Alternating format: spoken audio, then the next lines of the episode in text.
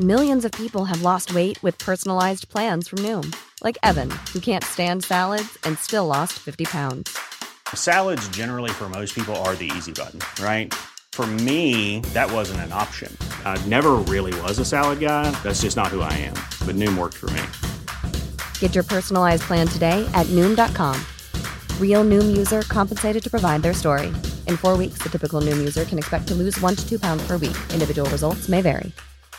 Tired of ads barging into your favorite news podcasts?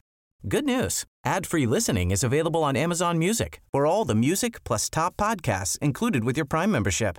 Stay up to date on everything newsworthy by downloading the Amazon Music app for free or go to amazon.com/news-ad-free.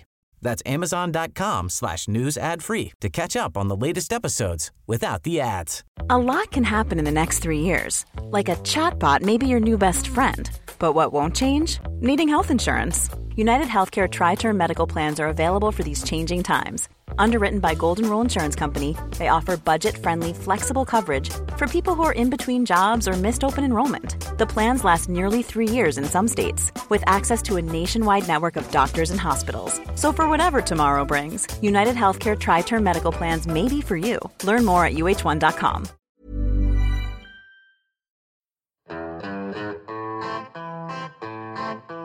Out in the cold, out in the dark, something's lurking at the edge of the park. People be warned, people beware, there's a storm on the rise and it's covered in hair. Hear him cry, hear him howl, looking for someone to disembowel. Claws like a hook, eyes like coal, feet so big they're gonna crush your soul. They call him Sasquatch. This is Yowie Central. Welcome to the show. I'm Sarah. And this is the place where we deep dive into mysterious phenomena, mostly Yowies, otherwise known as the Australian Bigfoot and Sasquatch and other cryptids. We also investigate the paranormal realm, UFOs and anything else kooky or spooky. We want to hear from you if you've seen a Yowie or any other strange entity and you want to share your experience with people who will believe you and take you seriously. If you've seen or experienced anything kooky or spooky, get in touch with me at yowiecentral@gmail.com and you can share your story with me and with the Yowie Central listeners. If you're a bit shy and you're not sure if you want to come on the show but you really need to talk to someone about what happened to you, get in touch with us and we can have a chat anyway. You could also write up your experience in an email and send it in to me and I can read it out on the show. Before we get stuck in this week, I wanted to remind you that Yowie Central now has an online shop for Yowie Central merch on Redbubble with super cool designs by Yowie Central's very own paranormal consultant, Jasmine Winter. If you enjoy the show, consider buying something. Every little bit counts to keep Yowie Central on the air. Last show, I mentioned that I had been on a fantastic show with Jay, Katz and Asper, and I gave it the wrong name, didn't I? Obviously, I had a bit of a brain fade. It wasn't Anomalies Down Under, it was Down South Anomalies. So if you're interested in the Mindspeak aspect of things and you want to hear a little bit more about my experiences, you can catch that on YouTube on Down South Anomalies. Just to give you a little update, I've had some really cool things happen on the farm lately, Yowie-wise. So months ago, like last, September, maybe even August, I left 4 marbles and 2 little braids of my hair in a hollow log, which I call the gifting tree. It's about 200 metres away from where we live on the farm. I also left chunks of amethyst, like amethyst clusters. I left 4 there. So a few weeks ago, let me go back to the beginning. None of that was touched. I'd left it there and it had been months and nothing seemed to go missing except for one of the marbles that I had put in the hollow of the tree. There were four marbles, red, blue, green and yellow, and the yellow one went missing.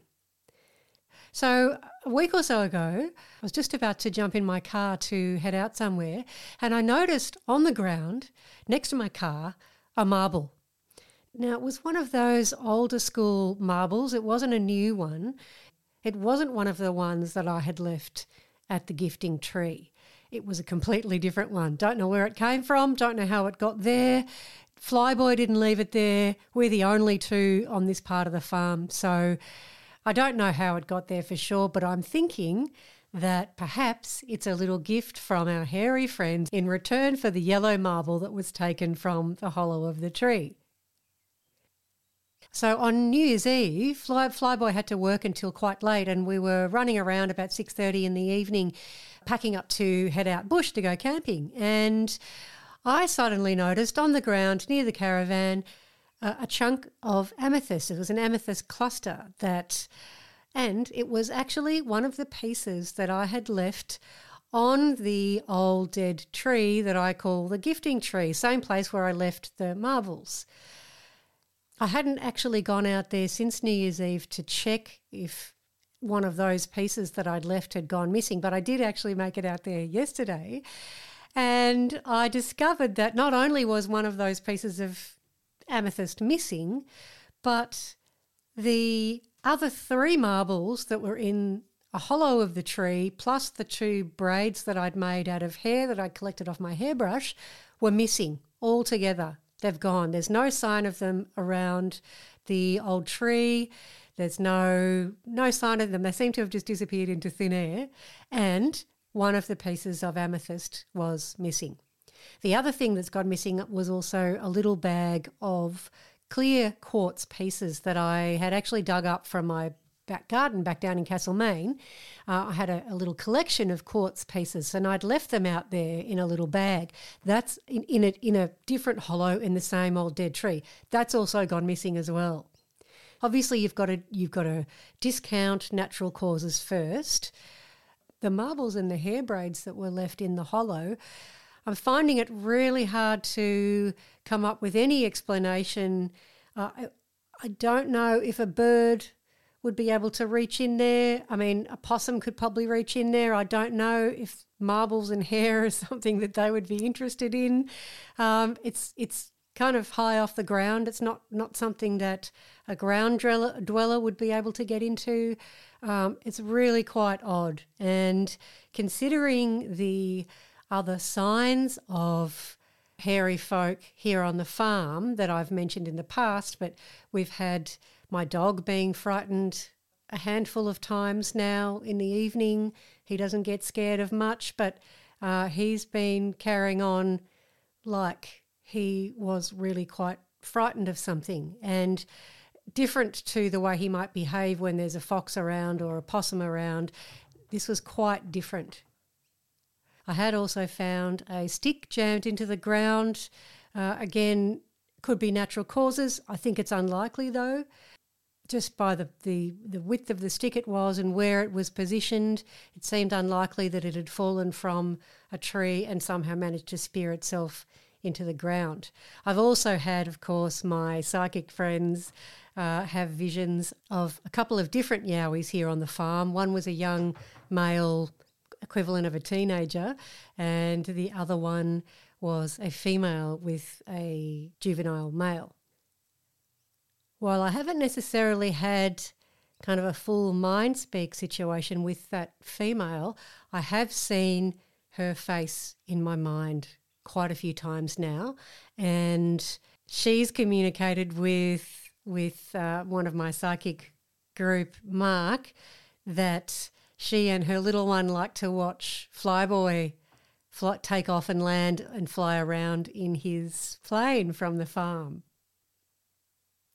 So anyway, I haven't seen them with my eyes yet or heard them with my ears, but I suspect that the marbles and the hair braids and the amethyst are our hairy friends letting me know they're here at the farm. So as you can imagine, that is super duper exciting.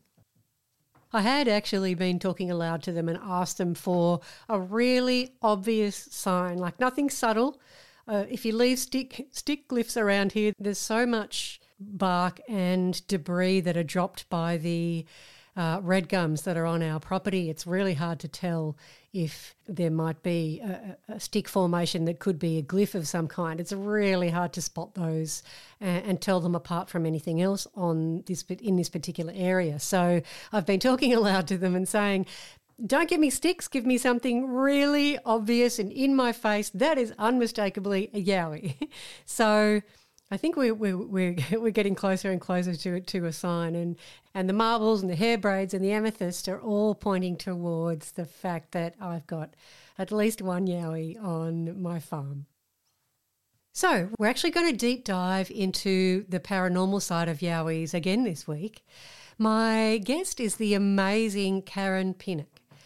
She's a psychic medium, she's a healer, she's a channel, she's a yowie experiencer and communicator. She does public mediumship readings and she teaches people how to use their clairvoyant abilities. And yes, we've all got them. Karen wrote to me last year out of the blue, and being the gifted psychic medium that she is, she already knew about the yowie Mindspeak experiences that I'd been having, even though I hadn't mentioned them on the show at that stage. We had the most fascinating chat, during which my yowie popped in to chat with us. It was absolutely mind-blowing, and I can't wait to share it with you. Karen could actually see him in front of her. It was very, very cool. Just for your information, the yowie that I've been communicating with has a name. He didn't want me to share it publicly.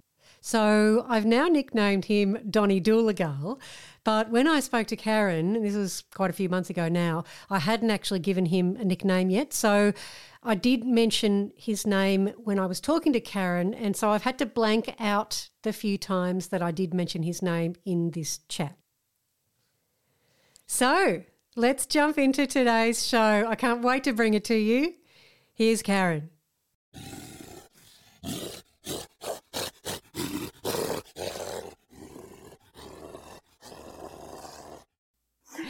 It's interesting when it comes to spirit. I've always been told my team spirit and my teacher who helped me to control my mediumship, she says, it doesn't matter where you are, because I do public demonstration of readings, and she goes, you could be sitting there, you can give 10 readings and people will sort of respond back with a, oh, yeah, or a nod. They don't really respond much. And she says, you'll walk out of there thinking, well, what a waste of time that was. But she says there'll be somebody else that was listening that you've planted the seed for. And it gets them thinking. And she goes, there is always someone you will help, and you may never realise that you started a person on their journey. And after I rang Cade Moyd's show, I believe, it was a matter of I realised there was somebody that needed to hear my story. And it was actually quite a lot of healing for me too, surprisingly enough, to actually do it. Because when my first yowie encounter that I could remember at the time was back in the 90s, just before my daughter was born. And it took me 24 years, I think it was, to go back to that spot. And we went down there, I took the kids down there and everything, and it's a lovely spot, absolutely lovely. But I still, as I'm driving down the road, all the hairs on the back of my neck started standing up, all the goosebumps down my arms, and it was like I was there again on the day that we had the rocks thrown at us and everything. It was amazing. But after speaking on the show, I've gone back down there again, and it's not so bad. I can sort of, yep, I survived this. Yep, it's not so bad now. I can do this. I can do this. So these podcasts, people being able to tell their story is really making a difference. So you do a fantastic job having people being able to talk about their story. I felt the healing how it helped me. Oh, thank you, Karen. That is something that people have reflected back to me a few times, that hearing someone else's story, they'll write to me and say, thank you so much, so-and-so you had on the show. That helped me so much in putting the pieces together in my own mind from my own experience, and it helped heal some of that trauma. And I'm totally with you. Each guest that I have on, I know most of them, they're not going to resonate with everybody, but it's for the people who it does resonate with. That is that's why it's there. And you, I remember you sent me an email a couple of months back, and I was incredibly touched by your message from my Yowie that he passed on through you, and that made a big difference to my life when you sent me that email. So it's just little things. It's little things like that that you don't actually realise when you plant seeds in people what a big impact it has. Yeah, very much so. Now, I don't talk to a lot of people. Well, I've got my special groups that get me, because my father was a medium. His whole family, he's one of nine. My father only just passed away recently. But I remember as a little girl, Christmas Day, you'd have to go walk through the kitchen to go outside, and all my aunts would be there throwing bones and doing readings. They had a bit of South African in them, white South Africa, and they'd be throwing the bones and doing readings on the table. Oh, wow. And my father would just grab my shoulders and keep pushing me out the door because I knew full well what was going on. Way back then, when I was a real little girl, I understood what they were doing. No one else did, but I did. I knew. And so I sort of grew up with it, but my mother was a very strict Catholic. So you had my father that saw things, my mother that, no, don't do this. But my mother always gets there and she goes, if your father says there's something wrong there, it's true. Apparently, whatever my father said, oh, this is going to happen, it happened. There was no question. My mother, she didn't understand it. She goes, if your father says it, it's going to happen. And it always did. It always did. But like now, all my children have got the gift. And my son is a Yowie magnet. He goes into the bush and he'll have them all around him as well. You know, oh, wow. they're closer to civilization than people realise. Yes, I definitely agree with, considering the amount of people that I've interviewed, and some of those interviews have been very close into urban populations. Yeah. Yeah. There is cheeky little things, I must admit. Well, cheeky big things, I should say. Yeah, that's very true. And so you guys are over. So your son, you're in the. Do you mind if I mention where you are? I'm in Rosedale now, so I'm in East Gippsland. I'm in Rosedale, East Gippsland. Right. And so is your son going out bush there, and coming across some of our hairy friends while he's out there? Yeah, well, it's just recently we went up to a place called Cooper's Creek, which is near Wahella in Victoria. It's an old gold mining town. Yeah. And this was probably only about 6-8 weeks ago, and there was no one else there. We just went up, did a little bit of fishing, lit a fire, and you could hear them walking around, and of course I could sense them. And even my son's coming back and he's going, weird things happening, Mum, weird things is happening. Because it does. It's weird things do tend to happen. And he was fishing down at the river, and he'd put his gear down and he goes, I know it was arm's length on my right side. And he goes, I turned around, it's all gone. And he goes, there's nothing there. And so, you know, he says, I've stood up, I've looked around, and I'm just sitting there. Where could it go? And then he sat back down, looked over, and there it is. Oh, how strange. How bizarre. Yeah, so they're playing with him, aren't they? Yeah. Yeah, they're playing with him. They're constantly hiding stuff and just sort of shifting stuff. And then he'd hear a voice, you know, a really deep voice in his head hello, friend. Oh, sort of thing. That's beautiful. I love that. Yeah, how does he react when he hears that sort of a voice in his head? I guess with you as his mum, he's not as phased as he might be if he didn't have you as his mum. He does get scared sometimes. He's a lot better when I'm there. Yeah. You know, I've taught them my gifts. I've taught them how to protect themselves, how to communicate with spirit. But it's always, Mum, can you do it? Mum, can you do it? Can you fix this? And sort of, no, you've got to learn how to do it yourself. Yeah, but we have the Yowie encounters. We've had many UFO encounters, general cryptics. Well, I don't know if you'd call them cryptids? But I've seen a lot of, a lot of Aboriginal spirit animals that I've never seen them physically on the earth, but I've seen them psychically where the animals are there and I couldn't tell you what they are, where it's sort of there was one place, I'm just trying to remember where it is, it was in Gippsland here somewhere, and it was probably the size of an elephant. It's the biggest animal I can think of. But it wasn't an elephant. And it was on four legs. And all of us saw it. And you could see through it as well. So it wasn't solid. But it had a long, real long bushy tail. And it was longer legs.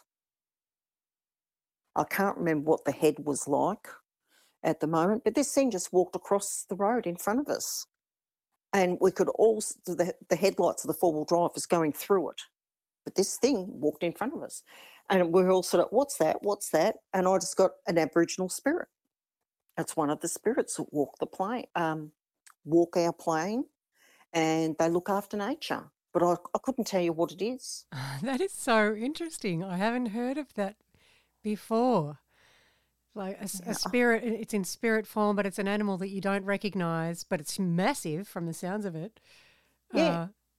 There's nothing physical upon this earth plane, anything like it. Right. And it would have been about the size of an elephant, but it had like a horse's tail and a smaller mass of a body, longer legs. At the moment I cannot for the life of me, from memory, I think it did have sort of had a bit of a head like a cow, I right. think it was, from memory, something like that. It was sort of a buffy head of a cow, cattle. Mm. But, yeah, it just strolled in front of the car. And did it give you a feeling of good or, you know, positive or negative or neutral? No, it was good. It was the balance of the earth. I got that bit, and I got that it was one of the, because the Aboriginals have many spirits that are in the dream world, and I knew it was one of those, and it was to balance the earth on some level. And it's funny little things like that. They happen to us all the time, and it's sometimes I forget all about them because they're so natural to us. Often one of my kids will come, they've been in the supermarket and they've got home and sort of, hold on, that person that was talking to me had no legs. It's not until afterwards they've thought about the scenario and realised that person was actually floating there. Right, so it was a spirit. Yeah, it's a spirit that's talked to them in the supermarket. Right. So we have all sorts of, where a lot of people, you couldn't have all this happen to you. Well, it does. It naturally happens to us. We're open to it, and you can... You can't shut it off. Once you see it, you can't shut it off, but you can control to protect yourself and control who talks to you and when they talk to you. How do you do that? How do you protect yourself or even just control what you're seeing? Do you visualise certain things? No, well, being a medium, I know I've got my guardian and I've got my doorkeeper. Mm-hmm. And you have to have a communication with those two. They're your main ones. And my doorkeeper, sometimes I think he needs a holiday because I'm always looking and curious at everything. But he's got a set of rules as to when spirit are allowed to connect with me. He's got a set of rules. I talk to my guides every night before I go to bed, and the condition is to protect me on all levels, dimension, space and time. So when I leave my body, as we all do, we go out onto the astral plane, my guardian will go with me. And there's a team that's under the guidance of my doorkeeper that protects my physical body. And how did Sorry, go on. So everyone's got the guardian with them. Not everyone has a doorkeeper, but you can ask for a doorkeeper to come. You can ask for animals. I have a lot of animals in spirit that come around for protection as well. They protect you. Yeah, they come in on the frequencies. We resonate as a frequency. Yep. So universal law is like attracts like. Yes. So you will attract that frequency to you. And they're always keen to be of service, to help in any way. How did you discover the guardian and the doorkeeper? Can you actually see them? What kind of being are they? I can't see my guardian, but I know the feeling. Yeah. And I've known that feeling ever since I was a little girl. When I met my mediumship teacher, and for the first time she sat me down and made me a cup of tea, and all the voices stopped. And I was actually sitting on this stool with a cup of tea, terrified. And she just looked at me and smiled. And she goes, "I've stopped them, haven't I?" And yes. And she says, "I'll teach you to do this as well." And as I sat development circle with her, I got to know, because one of the things is, as a teacher, I'll ask my guardian to come to my left shoulder. And I asked my guardian to come to my left shoulder, and I asked for a thing called a calling card. And this is how I was taught. This is old spiritualist teachings. And I asked the guardian to give me a calling card. And that could be a tug of the hair. It could be a pain. It could be a flash of colour. Just a hand touching the side of your face. It could be anything. It takes a while. And all my students sometimes, I didn't get anything. You got to keep asking, and it does come. As soon as I got my calling card when I was sitting development circle, it all just flashed back and oh, my God, I remember you. I remember you as a young child. I remembered the energy immediately. So I know they've been with me for a long time. I do the same too with my doorkeeper when I'm teaching. I tell everyone to call their doorkeeper to their right shoulder and do the same thing. You ask for a calling card. And this is part of the protection to start learning who is actually around you. There are so many people out there that are getting messages 24/7, and they don't actually realise that these thoughts that they're having are actually coming from spirit. And once you start communicating with spirit, you need to know who you're communicating with. Yes. And yeah, very important. This is part of the protection. And when you start to learn who your guardian and your doorkeeper are, and the protection starts to build up around you, these nonsense spirit that are constantly talking to you can't get through anymore. So now that I've got my protection in place, I don't have all this nonsense busy head all the time. Yeah. So you'll know once you've got all of these thoughts constantly going in a loop around in your mind, it's often because there's an annoying little low-level attachment following you around, feeding off your energy. Does that make sense? Yes, it does. Absolutely.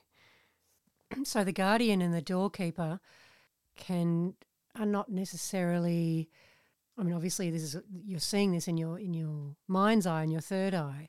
Are they beings from another planet? I don't know whether, I'm actually a little bit confused now whether there are planets or not, because are things simply just other dimensions?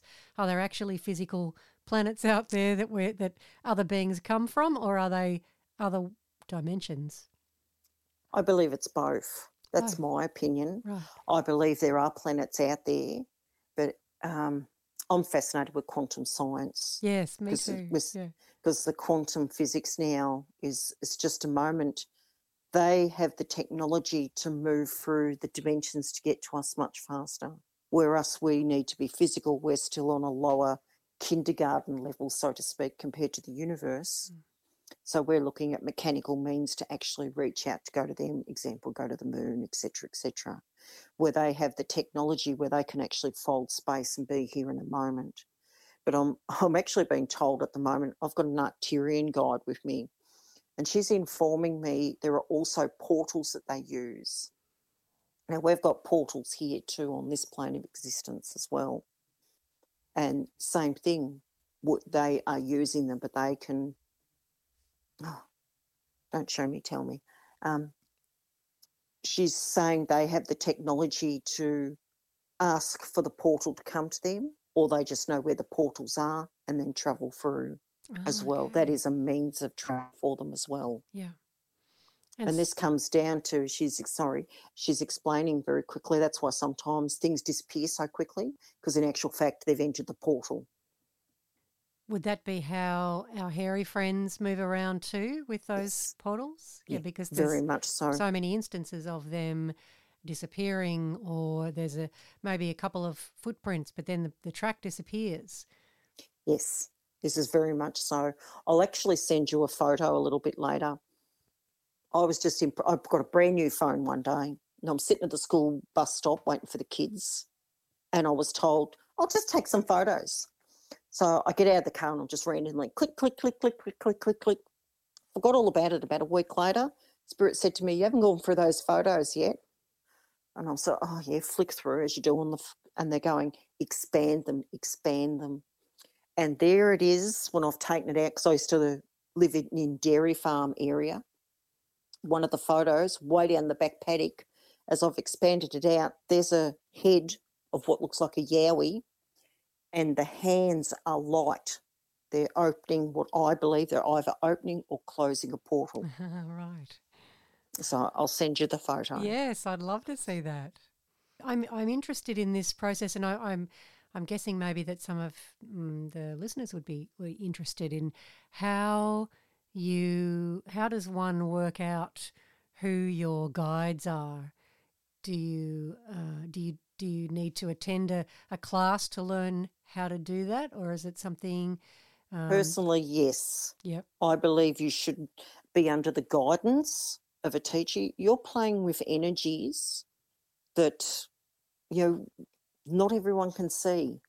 Like I just started a new development circle this weekend, and it's a matter of what you've got to do. You call the guardian to the left shoulder, doorkeeper to the right shoulder, get calling cards. And that's what you've got to do.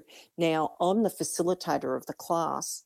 I have a teacher in the spirit realm that comes forward, and he is making sure that it is the guardian that's going to the left shoulder, it is the doorkeeper that's going to the right shoulder. And then when we did clairvoyance, my teacher was making sure that it was a guide for clairvoyance that was coming in. Not only are we physically sitting in the development circle, there are also spirit that attend the development circle that wish to learn to be of service for mediums. Ah, I like that idea too. Yes. And there's also spirit blending with the aura is not really the correct way to do mediumship. There is actually points of attachment along our spine where spirit should attach to communicate safely, not damaging our physical body. And that's the other reason why it's important to sit a development circle. I find it a little frustrating that a lot of people don't know this information. Communication with spirit is through our nervous system. And if it's not done correctly, a lot of mediums end up in losing the plot. Right. Okay. Yeah. Yes, because there is a correct way to work with spirit and there is an incorrect way to work with spirit. Working with spirit can be extremely dangerous. Well, I was aware of that, particularly due to my friend who is a shaman. I was aware that, you can get into some pretty messy, dangerous situations. He knows what he's doing, but there are many nefarious spirits out there as well as good ones. Yes, very much so. Definitely you need to know who you're dealing with because they can pretend to be something. I call them chameleons. There's a lot of chameleons out there in the spirit realm. Yeah. Yes. And so if you've got a particular calling card with your particular guardian or doorkeeper, can another spirit imitate that calling card to try and convince you that it's one of your trusted advisors? Well, it's interesting. This happened to my student, probably one of my students, about 12 months ago. He'd only been sitting in the development circle probably about 6 months. And to me, the discipline of knowing this is one of the first and foremost things you must learn. And he'd got his calling card and he was really pleased. He was getting his discipline and his rapport worked out with his guides. He went over to South Australia and he saw actually a UFO when he was over in South Australia. And he said when they got back to the house, things just weren't right. He had this headache and he goes, he thought of me. I'm always saying, don't let them notice you've noticed them. Okay, does that make sense to you? Yeah. And he goes, oh, my God, they noticed me that I saw them. And they had, these entities had followed him back to the house. And I've taught him how to clear himself. That's one of the other things I teach in class. So he started going through and he sat down and he called his guardian to his left shoulder. And he goes, this isn't right. It was trying to mimic. And he said it was just wasn't right. He said it was similar, but it wasn't right. And there was an important lesson for him. He goes, he realised at that moment that he needed help. He didn't have the experience. So, of course, I got the phone call. But it was trying to mimic. It knew, it was reading my student's thoughts as to what he was looking for in a calling card. Right, yes, okay. But there was still something not quite right that he could sense about it. Yeah. Yeah. And I said, that's what I mean. You must get the calling card, and the calling cards are the same all the time. Once it's established, you'll know it. Right. And if it's slightly different, and this is how my student said, it was just that real slight little thing. And I said, what was it? Did it feel different? He goes, he said it was frequency. It was something to do with the frequency. It wasn't right. So this is something I've noticed, and I didn't know about calling cards, but when my Yowie connects with me, when there's a real connection happening, my throat chokes up I'm about to cry. And I get tears in my eyes. I'm not about to, I'm not crying, but all of a sudden I feel like I'm about to, and my throat gets tight and my eyes start watering. And that's when I know it's him. That's when I know he's really connected with me. Is that happens? Yeah. So with that would be, I guess, that's very much a calling card. Calling yes. Card. Yeah. Yeah. The other thing is when spirit truly does connect with you, you normally a cry. Very often when the first connection's made, your eyes will tear up because it's a natural response the body does when you have the unconditional love. Right, yes. When they connect to you. Oh, that's beautiful. Yeah. A friend of mine was doing we both did actually, an energy clearing course. It's based around the Chinese medicine fields of water, wood, earth, metal, fire, metal, or something like that. Yeah. So it's based around, and then you integrate the changes, and then you do grounding after that. And I think the first one is you clear disturbing effects of others. And so she was doing a clearing on me a couple of months ago, and she all of a sudden started choking up, and she said, I've got this like warm, it feels like a big warm hand on my back, and I started choking up, and I knew that's my Yowie was there, and he was making sure, I think this is how I felt, he felt somebody else messing around in my energy. Yeah, and he was there with his hand on my, because I told her, I didn't tell her beforehand, but I told her afterwards that I often get an image of his hand on my back as a comforting, you know, protection thing. And she started feeling this big warm hand on my energetic back. But I knew as soon as she choked up and I did, I thought, oh, it's him. That's him. Yeah. Exactly right. Yes. I can, he's looking at me through my window. I'm sitting on my bed at the moment and I can see him through my mind's eye. You can see my Yowie? Yeah. Oh. Yeah. He's a very big man. He's huge. Very big man. He's huge. Yeah. And he's got some grey going around his face and around his forehead, and it's like he's got a bit of a strip of grey on his, I'm just trying to work it out, I've got opposites, it's on his left side. Oh. He's got this strip of grey, and it's funny, he's quite proud of it and he wants you to know about it. Oh, it's because I've got two streaks of grey on my hair, on my head. Oh, is that what it is? I'm just, that's okay. What I thought of, because I'm quite proud of mine too. Yeah, so he's wanting you to acknowledge, yeah. He keeps pointing out this strip of grey, and I'm thinking, okay, I'll pass it on. Okay, so that makes sense to you. All right. Oh, that's funny. Like it's like a wisdom and a getting older thing, and I'm trying. You know, I turned 50 last year, and I'm trying to keep my mindset on instead of feeling like, oh, I'm getting old and this is a drag, everything's falling apart, you know, which, you know, that everyone goes through that. I have been trying to switch it around and go, no, well, the alternative is being dead and I'd rather be alive. And actually, spiritually and emotionally, I am 1,000 times better now than I was when I was 20. So yes. Maybe that's what he's trying to say, is that be proud of where you are and what you've accomplished, maybe. Very much so, yes. Oh, yes. Bless his cotton socks. He's just the feeling of...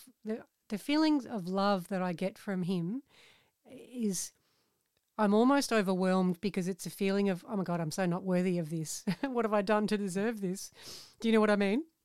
Yeah, yeah. There's something about a bit of land, if I may, please. There's something about some land that you walk on. Yeah. And you've had a fire burning there. It's not a fire pit, but you've lit a fire there.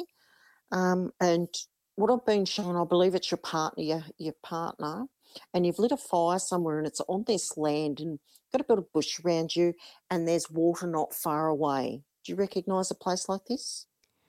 I'm thinking it could either be the farm that we live on. Are you talking about a big fire or a campfire? No, a bit of a campfire. Oh, it's a big campfire that you've sort of had one night. Yeah, well, that could either be here on the farm, because we have dams and, we have a few dams on the farm. We've lit a lot of fires here and some big ones. But we've also, just a few kilometres away, we've camped quite a few times on the Murray River, where we've had big campfires. I'll have to work on it a little bit more. I think it's your farm where you have often will light a fire, and he wants. I'm not quite understanding him. Okay, there's some crystals you need to plant out. Oh, he wants and it's like you've got to do a bit of a crystal grid. Now you've put you've created the element of fire. Yeah. So, and you've got water nearby from this fire. Yes. So there's that other element as well. And he's saying there's a structure. So there's the metal, but the minerals are also in the rocks. Ah. And he's sort of get yourselves, it's just sort of just a quartz crystal. He's happy with that.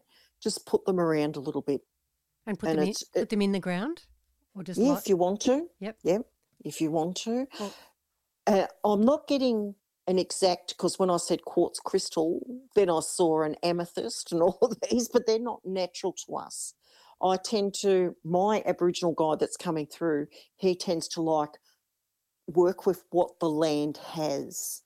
But there's been earth moved around and it just needs to be readjusted to balance. Oh, okay. And what your Yowie friend is telling me is what it'll actually do is create your lot of circle of protection. Ah, because you're putting all of the earth elements correctly back in their place. Right. I actually do have at the other house in Castlemaine where I was spending most of my time up until about a year ago, I've dug up quite a few little clear quartz crystals from my back garden because it was a gold mining area. It's actually where the gold rush started, was in this particular area in Chewton. And so I've got a handful of those that I can put around here. And we do have a structure because we've built, we have a caravan, but we built a roof, like a skillion shed roof, as a bit of shelter above the fire that we have. So that could be what he's talking about. I've got this burning desire to see him and meet him, and I don't know if you can ask him, but would he? I would love to see him. I've actually never seen a Yowie. I see them in my third eye. I don't get a clear picture of his face like that though. I see his outline and I see a big shoulder and I see his hands, but I haven't actually seen the detail on his face. No, because he keeps turning and moving. That's why it's part of his. He's still. Yes, he's communicating, but he's also staying as true to what he is as a species. Mm-hmm. And it's not for him. See, I'm only just getting very quick flashes of him. Oh, yes. Yeah, very quick flashes. Yeah. But I'm feeling him. I know he's there. Yeah. I know he's just out there. And it's interesting because I have a Yowie family in spirit with me as well. So they're the other side making sure that he's not coming any closer to me. It's sort of, okay, I worked out before, must be different tribes. They've acknowledged each other, but he knows that he's got a, like I'm looking at my bedroom window and he's still probably about 30 feet away. Right. And he's there on the astral because he is actually a physical being. That's why my friend Daryl, the shaman, he sees him very clearly a lot of the time, but he says he actually is a real physical being. I remember you mentioned in your email to me that you sensed that as well, that he was actually in the physical. He can move around on that astral plane, but he's a real physical, alive now being as well. Yeah, well, at the moment, I'm not 100% sure, but I get a yes. Mm-hmm. What I'm being told is you have had two actually that have communicated with you, and now it's come down to this gentleman of a Yowie. Yeah, you actually had two communicating with you.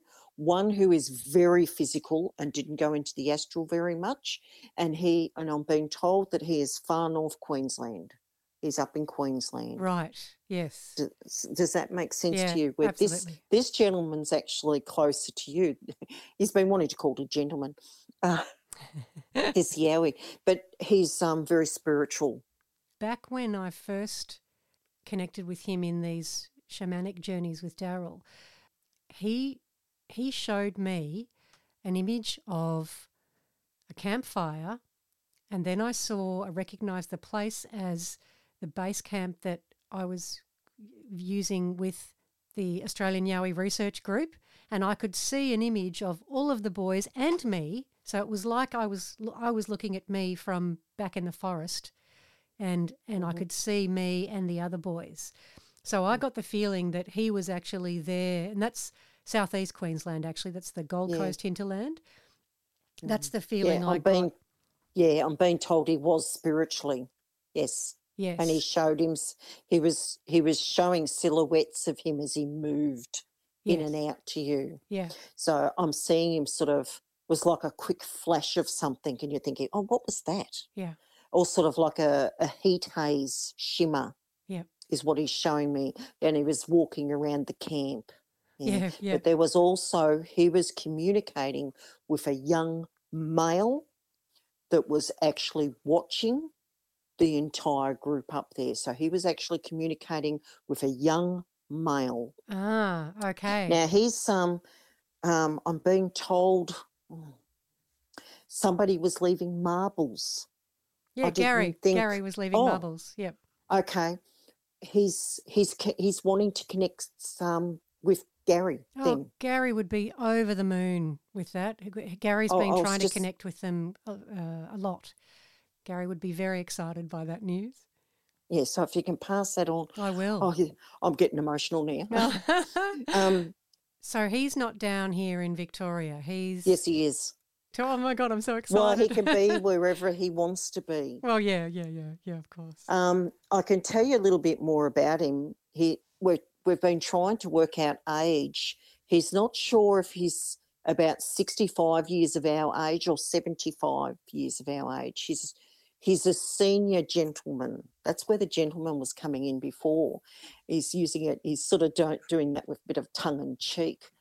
But he's now sort of the head of the clan. He's one that brings wisdom. Yeah. He designates to other Yowies as to bring balance, very much on the spiritual path. He goes to those and is connected with you because you're on that spiritual journey and you're getting your word out there. And this is also the same, the gentleman with the marbles is on a particular spiritual journey as well. Absolutely, he is. And it's very important that he knows this and he's saying there's a message for him that don't doubt what he's doing because there are people they're saying people have doubted him and people have tried to say, oh, don't do that. Yeah. That's wrong. But no, he's to be told. He's not doubting, but he feels insecure at times, even though he's a big sort of, I'm tough. He's a big guy, yeah. He is a big, tough guy, yep.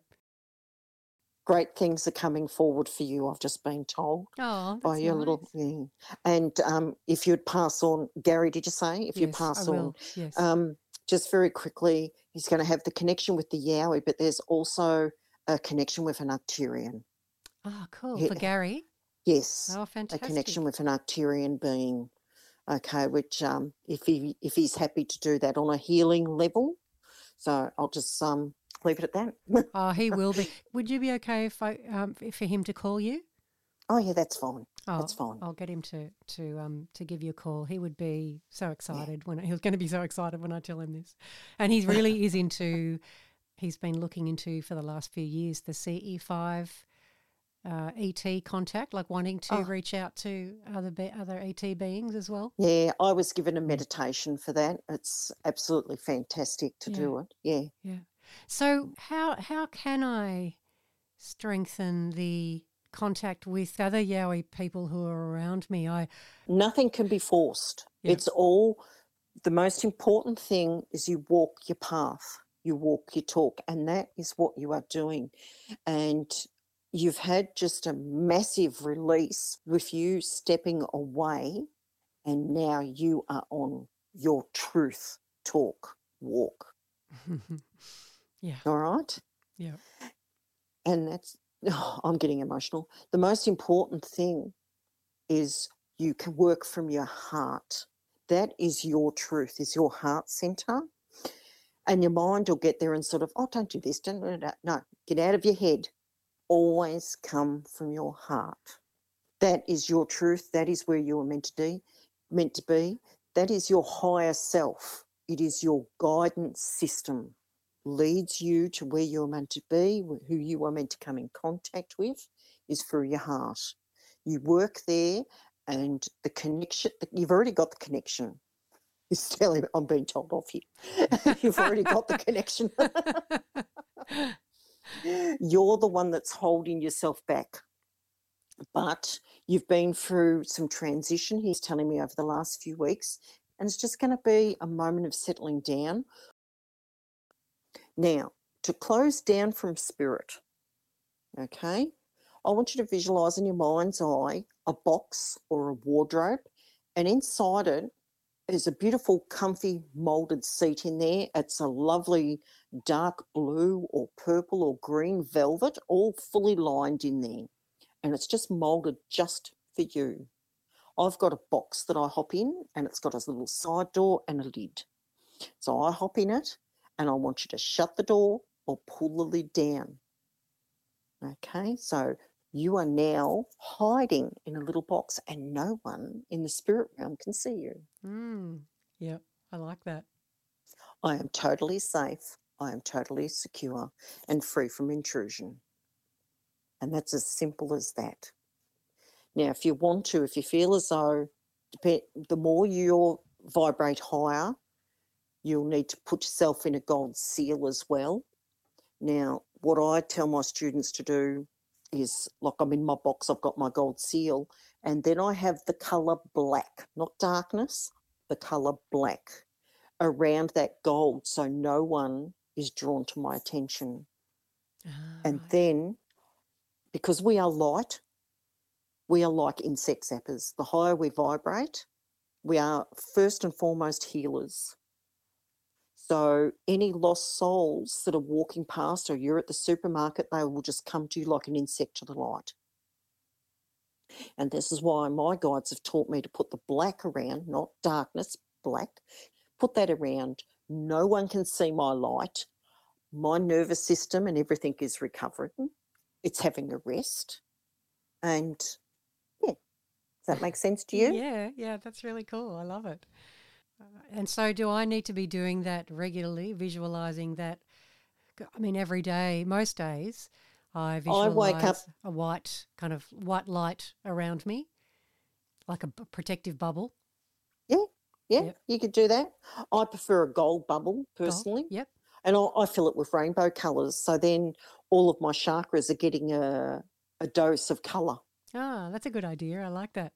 Yeah, so I have a multiple of colours fluctuating within my little seal of gold. Oh, that's cool. Actually, one of my lovely guests who was on last year, Soul Rita Ontario, who's also a medium and psychic, she visualises like one of those snow domes that you shake up and has all the this glittering snow, but all the little bits of snow are mirrors, and so yes. It sort of reflects back out. So anyone sending stuff at you gets it reflected back at them. Yeah, you can do that as well if you want to put mirrors around you. Yeah.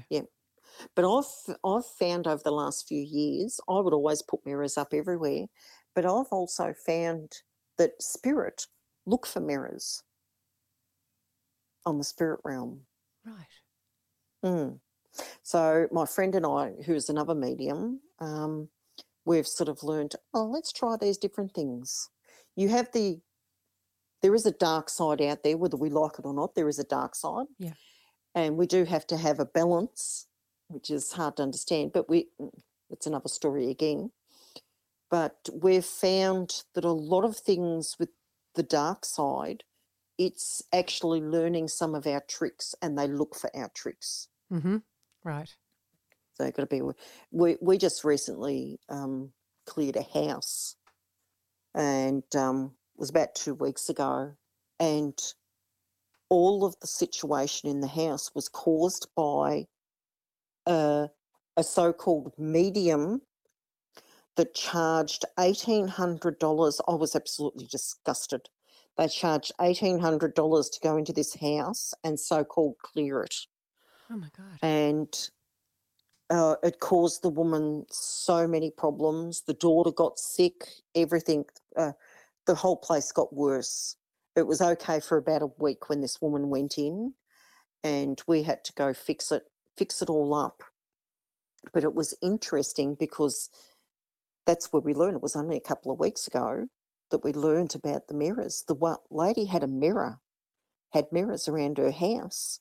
And when we went there to clear it, we found the spirit were looking for all of the mirrors. And they were actually using the mirrors as portals. Oh, yes. I just spoke to someone in Sweden who has a portal that's a mirror that's a portal. Mm. And her daughter has seen demons looking through the mirror at her. Yeah. Yeah. Yeah. It was quite amazing, actually, what we found in this house. We saw psychic cameras in every room. There were Spirit had surveillance cameras on this family.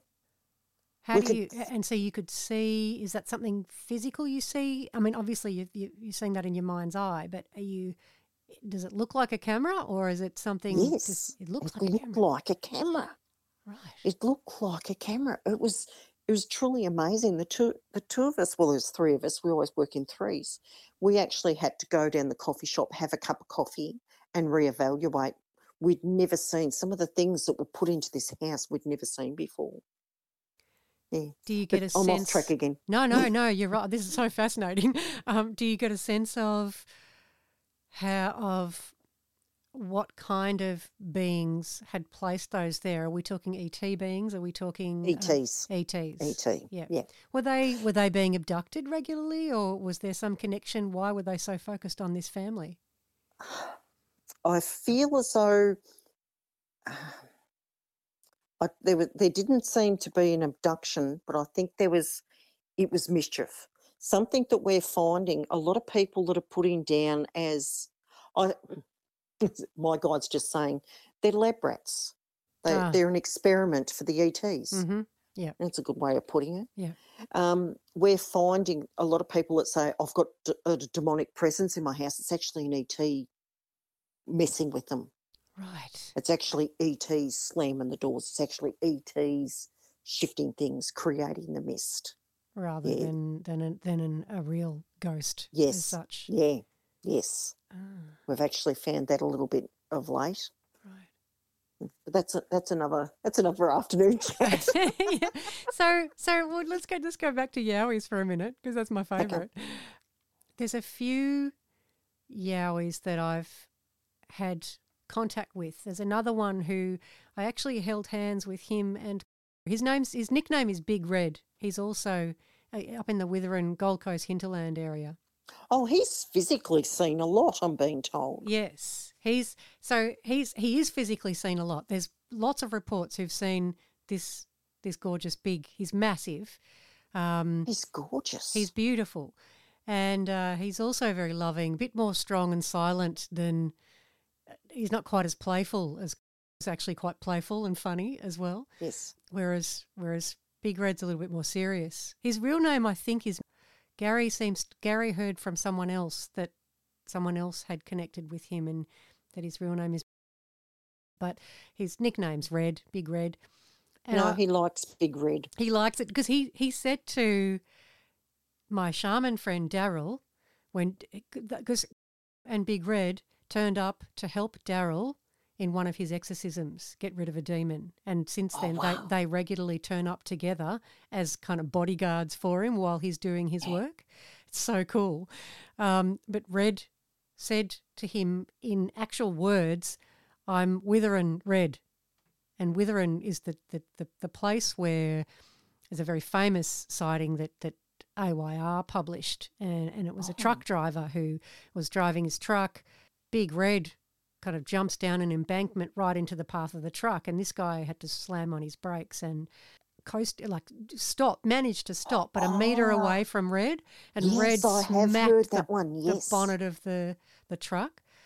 And I visualised Big Red actually patted the ground and got me to sit down next to him, and then on the other side, and we sort of held hands in a circle, the three of us, and my real hands heated up and got tingly and hot just holding their hands. It was really quite amazing. But I just wondered, is he someone, has he kind of gotten in touch with you? Do you see him I'm seeing him now. He's absolutely gorgeous. You know, he's really cocky, actually. I know you said he's more serious, but it's like he's done the, if you're into, what's his name? Stark, you know, the Avengers movie. Yes. You know how, what's his name? The Stark guy. I haven't seen it, actually. The guy in a bodysuit, he does this when he lands, the way he lands. And it's like this big red has done the land. He's jumped and done this, you know, awesome land, how he's landed on the road. This is what he's sort of showing me. Oh, my God, that's awesome. And then he's stood up there. Oh, how funny. But it reminds me of this particular Avenger movie where this Stark guy is in a suit and the way he lands on the ground, you know, it's one knee down, one up.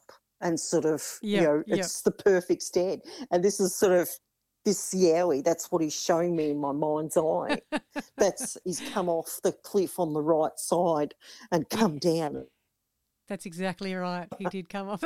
That's hilarious. Oh, funny. Mark, but he's a beautiful specimen. Yeah. He is beautiful, yeah. Daryl seemed to think that both and Red I think is a bit taller than, but they're both 12 foot. Like they're really big beings.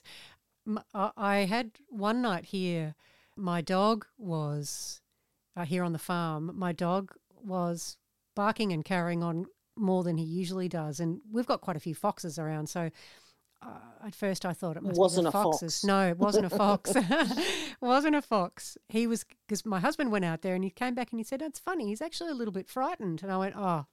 I said, "That, I reckon we've got a Yowie around because nothing else would frighten him." And I told my other spiritual healer friend, Mark, that, and Mark talks to the Yowie people all the time.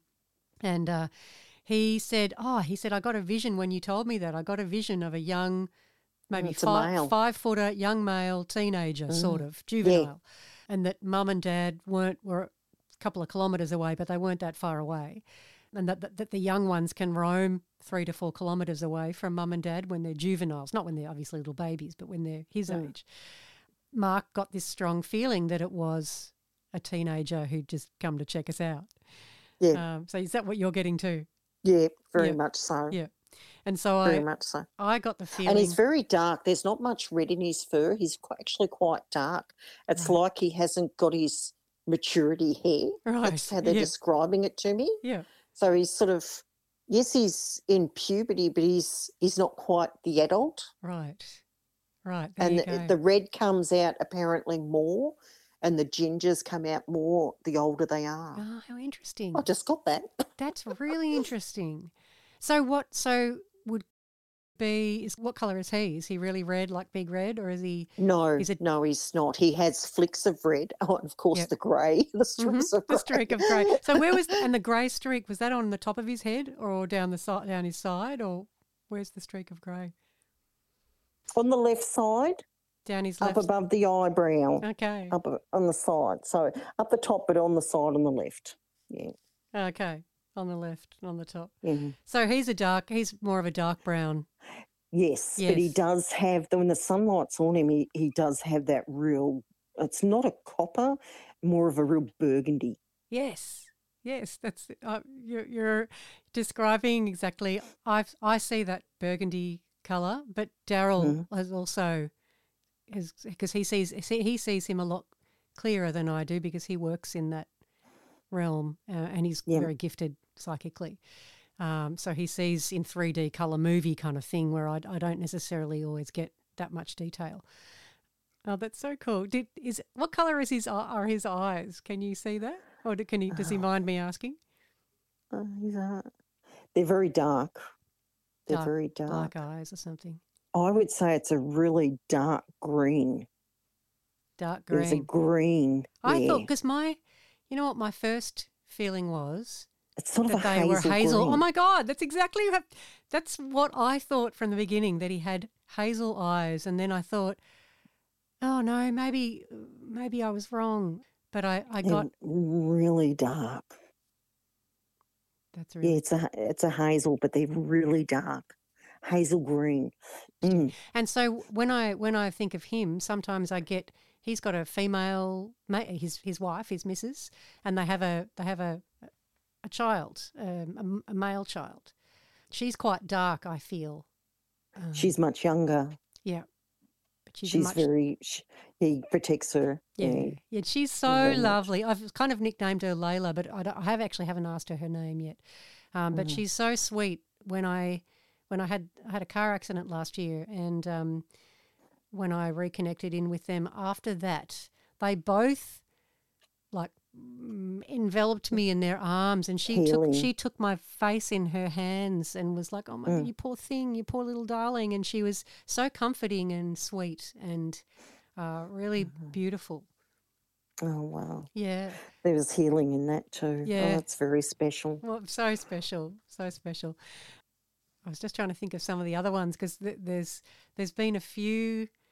I was out at the local state forest that's just near here recently, and I found just where I happened to pull off. I actually wanted to go out there and lie next to the river and meditate and breathe, and just where I decided to pull off the road and park, there was a stick jammed into the ground, a stick about the size of my thumb, and I immediately thought, oh, that's I think that's a yowie. And I got an image of like a teenager kind of flicking his hair out of his eyes, like he had long hair over his eyes, and he sort of flicked it out of his eyes. And I mentioned it to Mark, and Mark said, oh, I reckon that was a young one mucking around too.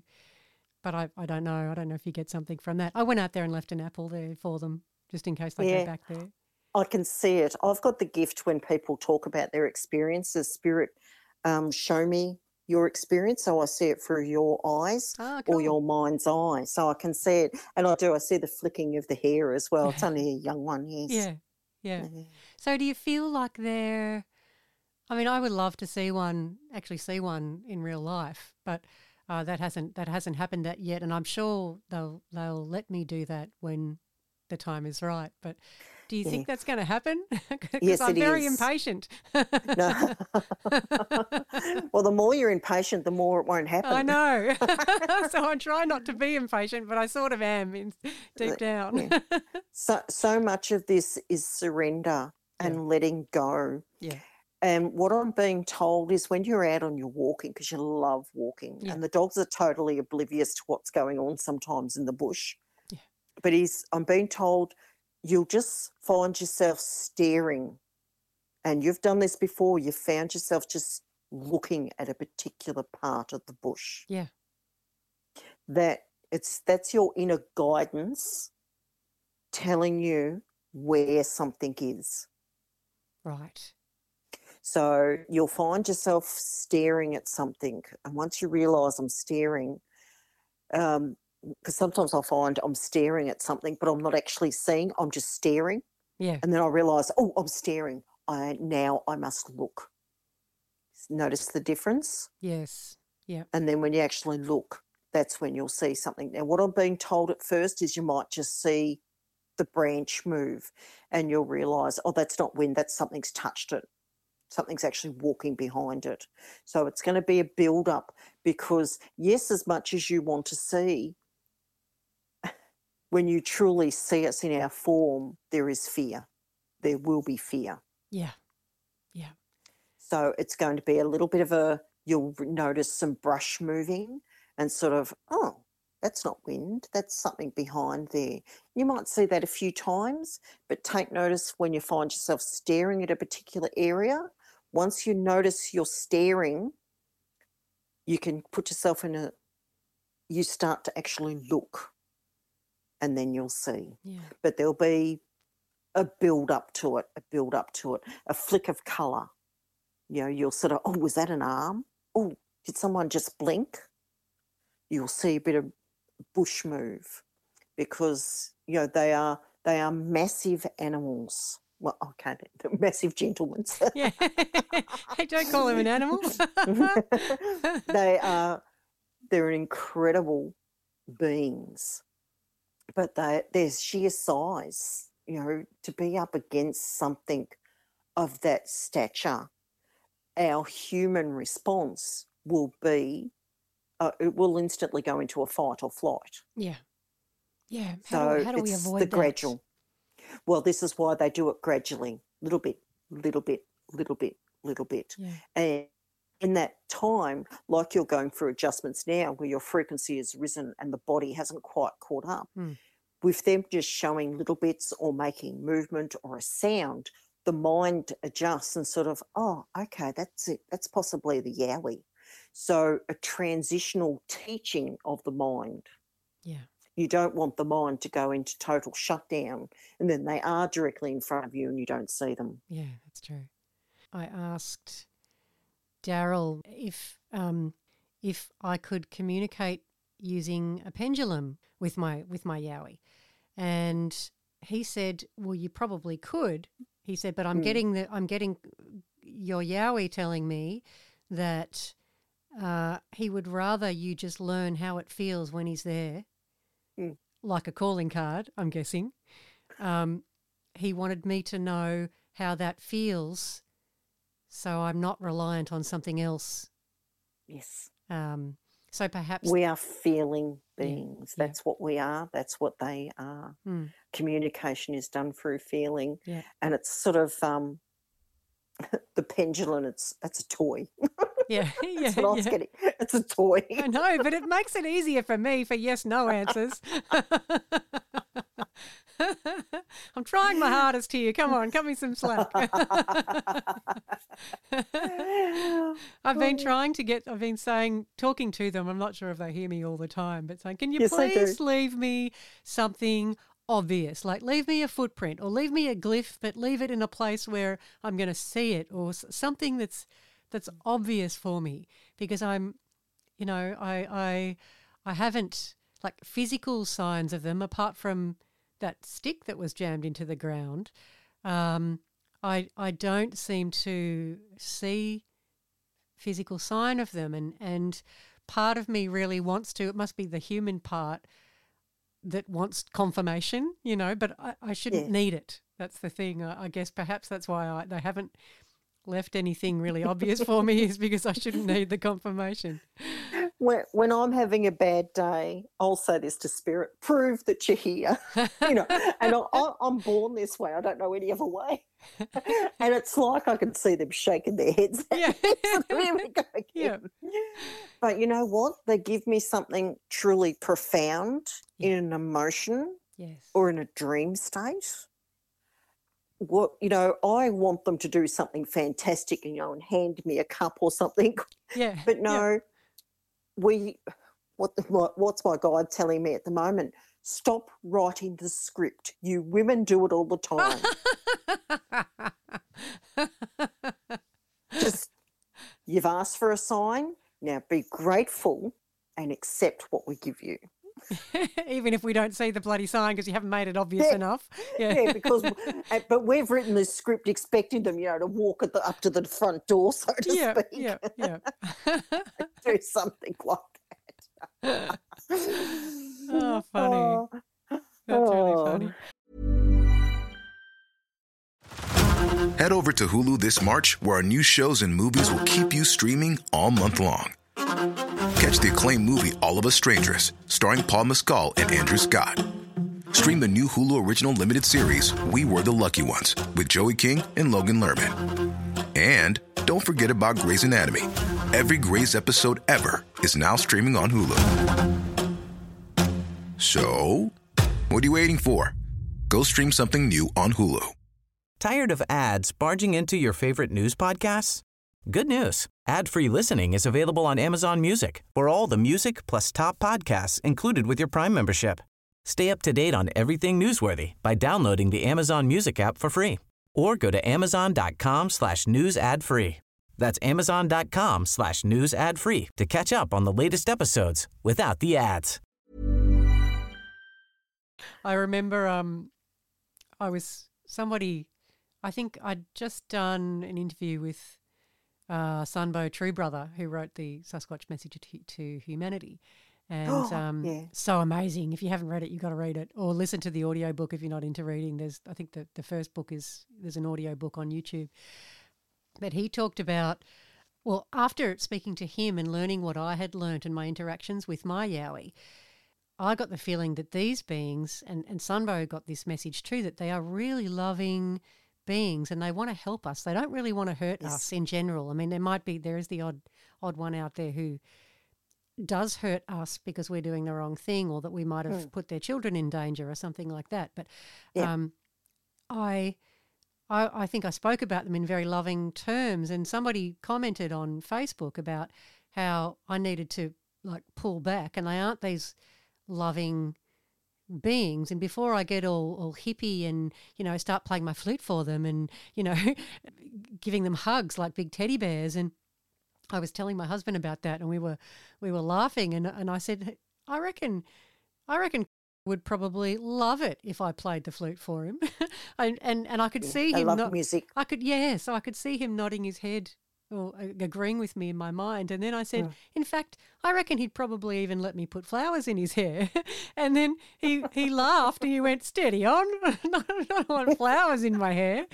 And my husband said, I laughed, and my husband, because he knows about my Yowie, but he said, I reckon your Yowie was saying, oh, steady on. And that's exactly what he said, steady on. And then then his missus came into my mind, and I said, oh, maybe you better do the flowers, because he doesn't seem happy with me doing them. And she shook her head and looked down at Junior, at their child, and as if to say, and I got this. She didn't say it in words, obviously, but I got the feeling she was saying only Junior would get away with that. It was so funny. I couldn't believe that I was genuinely sharing some humour and a joke with a Yowie. They're humorous. He was so funny, and it was humorous, and it blew my mind, really, for quite a long time that night and the next day. I was like, oh, my God, I've just shared a joke with a Yowie, and he has a sense of humour. He was laughing at himself too, and laughing at, you know, it was very special. It's very special when it happens, and I could tell that connection was happening because I was getting all choked up too. Yeah. No, they do have a good sense of humour. That's for sure. Yeah. I did some past life regression. Well, that's what I went in for, and I actually had I was working with another medium. She was learning to do hypnotherapy.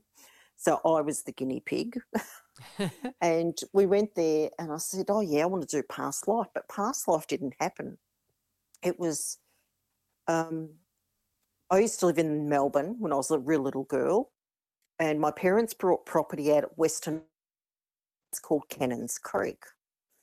And when we first down there, my parents brought a really old bus and decked it out so we could all sleep in that on the weekends. And I've got a memory of this being woken up to this thump, thump, thump, thump, because there was something outside of the bus. They had a barbecue area and everything where we'd have our meals. And I remember getting up in the morning and telling my dad, and he goes, oh, you know, we've got all the kangaroos and wallabies around here. That's what it is. So I've always sort of, oh, yeah, that was a kangaroo, because I was told, being a little girl, I was told it was a kangaroo. So that's the backstory. When I went to have the hypnotherapy past life regression, it come up that, because my Yowie was there, and this woman, Julie, sort of, oh, my God, there's this big hairy man here. And she was quite terrified of him because she didn't know what it is. She didn't even believe in him. And I was surprised that he was showing himself to her. But anyway, he wanted me to do the regression and go back to the time when I was a little girl in the bus and got woken up to this noise. And it was, in actual fact, I can remember being woken up and hearing these footsteps, and then looking out the window, because I was on the top bunk, and looking out the window of the bus and seeing a top of a head at the height of my window. And because I was probably only about 6 to 8 years of age, but I'd blocked all of that out. But through this regression, I remembered seeing this head and seeing someone walk away And then I sort of started realising it was actually a Yowie way back then come and looked at me through the window of the bus when we were camping. Oh, cool. Down at Cannons Creek. But when I got up in the morning and said to Dad, I heard someone walking around. Dad got there, oh, no, we've got kangaroos and wallabies. But I do remember the other thing is when I got up and I told him that, I remember going outside looking for all the footsteps and saying to Dad, but no, they went that way. And Dad said, yeah, look at the animal tracks there. You know, the animals go through there all the time. And he kept telling me it's a kangaroo. But I did the regression and it was a Yowie. And my Yowie family that often drop in the spirit realm, they've apparently been watching me ever since I was a little girl because they keep an eye on those that are working for the earth or they've got a path to be of service on some level. And I had them coming and check on me way back then. I was about 6 to 8 years of age when we were living in as I said, we were camping on this property my parents bought at Cannons Creek. Yeah. That's really special. That's really special. So and so have you felt them when you've had your experiences, your encounters out there? Do you feel them communicating with you as well? Yes. Sometimes, like, I love camping and four-wheel driving, and when I'm up the bush, I've just sort of, because once I get out there and away from, people and society, I just, so suddenly I'll hear this voice and it's really deep. They can speak our language. They do speak our language, but it sounds different. It's a different. And when you feel it also in your head, you know, them saying hello and something like that or welcome and sort of, whoa, it gives you a bit of a fright at first when they actually talk to you. But I do feel them out there. I feel them all the time. It's like this new house that we've moved into. We're not far from the bush and I can feel them around here, but I haven't felt them come up to the house yet, but I know they're close. When they communicate with you, do you hear them, do you always hear them in their voice or do you hear them in your mind's voice sometimes as well? No, I hear them in their voice. Right. Their voice, yes. Even in dream state, it's always their voice. Even when my Yowie guide was first connecting with me years ago, the voice was that loud in my head, it actually woke me up. We sort of had to, and I was sort of, I would wake up startled, sort of, what was that? Who was that? Yeah, I'm not surprised. Who's in my house? Yeah, because it was so different. So It took a while to get that established. But yeah, at first it was sort of, I was getting woken up out of a dead sleep because all of a sudden there was someone, a male, really deep voice, and it was so loud in my head. But we were both learning how to communicate. Well, we got there eventually. Yeah, well, that's what I'm hoping, because the communication, I've never dreamt of them ever, which is surprising considering this is, I think about them all the time. I've never had them in my dreams before, and I don't generally hear their voice. Sometimes it's in my mind's voice and sometimes it's just a feeling and an understanding of what they're trying to say rather than actual words. Even Daryl, when he's been communicating with my Yowie, he says he's heard my Yowie say his name and he's heard Big Red say Witherin Red, but he generally doesn't hear them in their voice either. He gets kind of an understanding. It's really deep. Yeah. So I wonder why that happens. Is that because you are have a very strong connection that you hear their voice? I don't always hear it, but I believe so. Yeah. It's the way they're trying to connect to me. Yeah. But I feel it both ways, where I feel their presence. And it's like the way they're communicating with me today is they're just putting blocks of thought into my head. Yeah. and then I'm just relaying it through that way.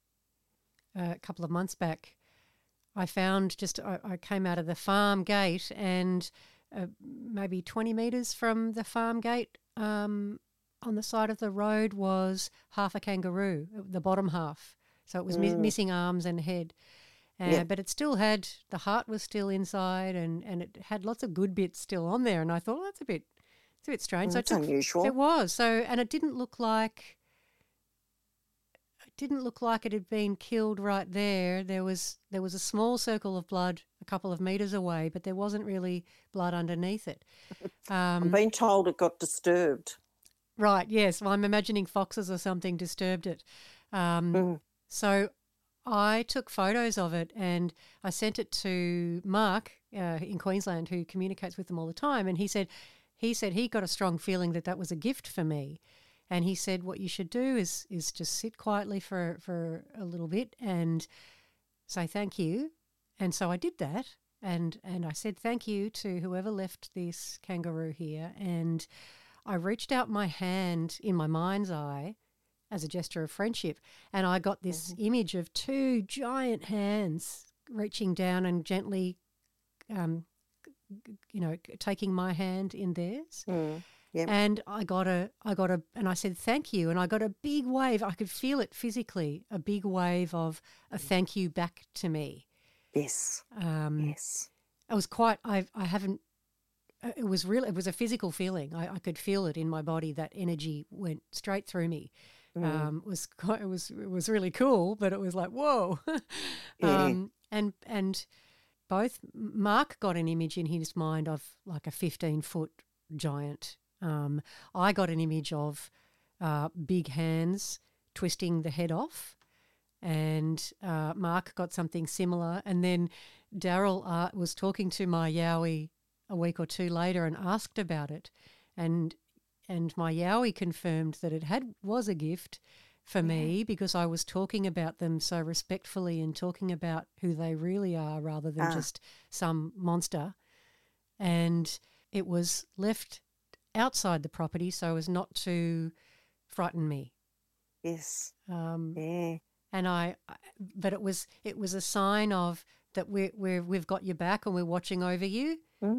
Very much so, yes. We're looking after you, but we're also grateful to you for talking about us as the beings that we really are, not as some horrific monster that's going to rip you to shreds and, the Hollywood version. No, they're sentinel beings. Yes. They're healers, they're balancers of the earth. Yep. Yes. Yeah.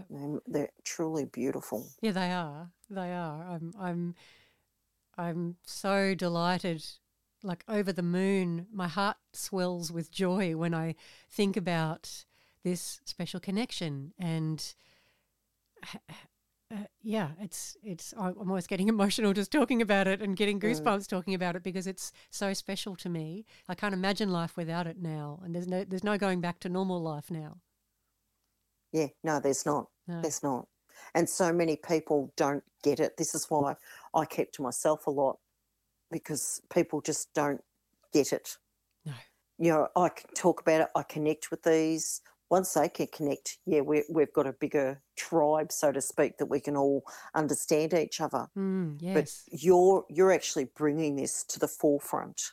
That's part of your path, I believe, is to bring this to the forefront and for people to sort of realise, yes, this is actually out there.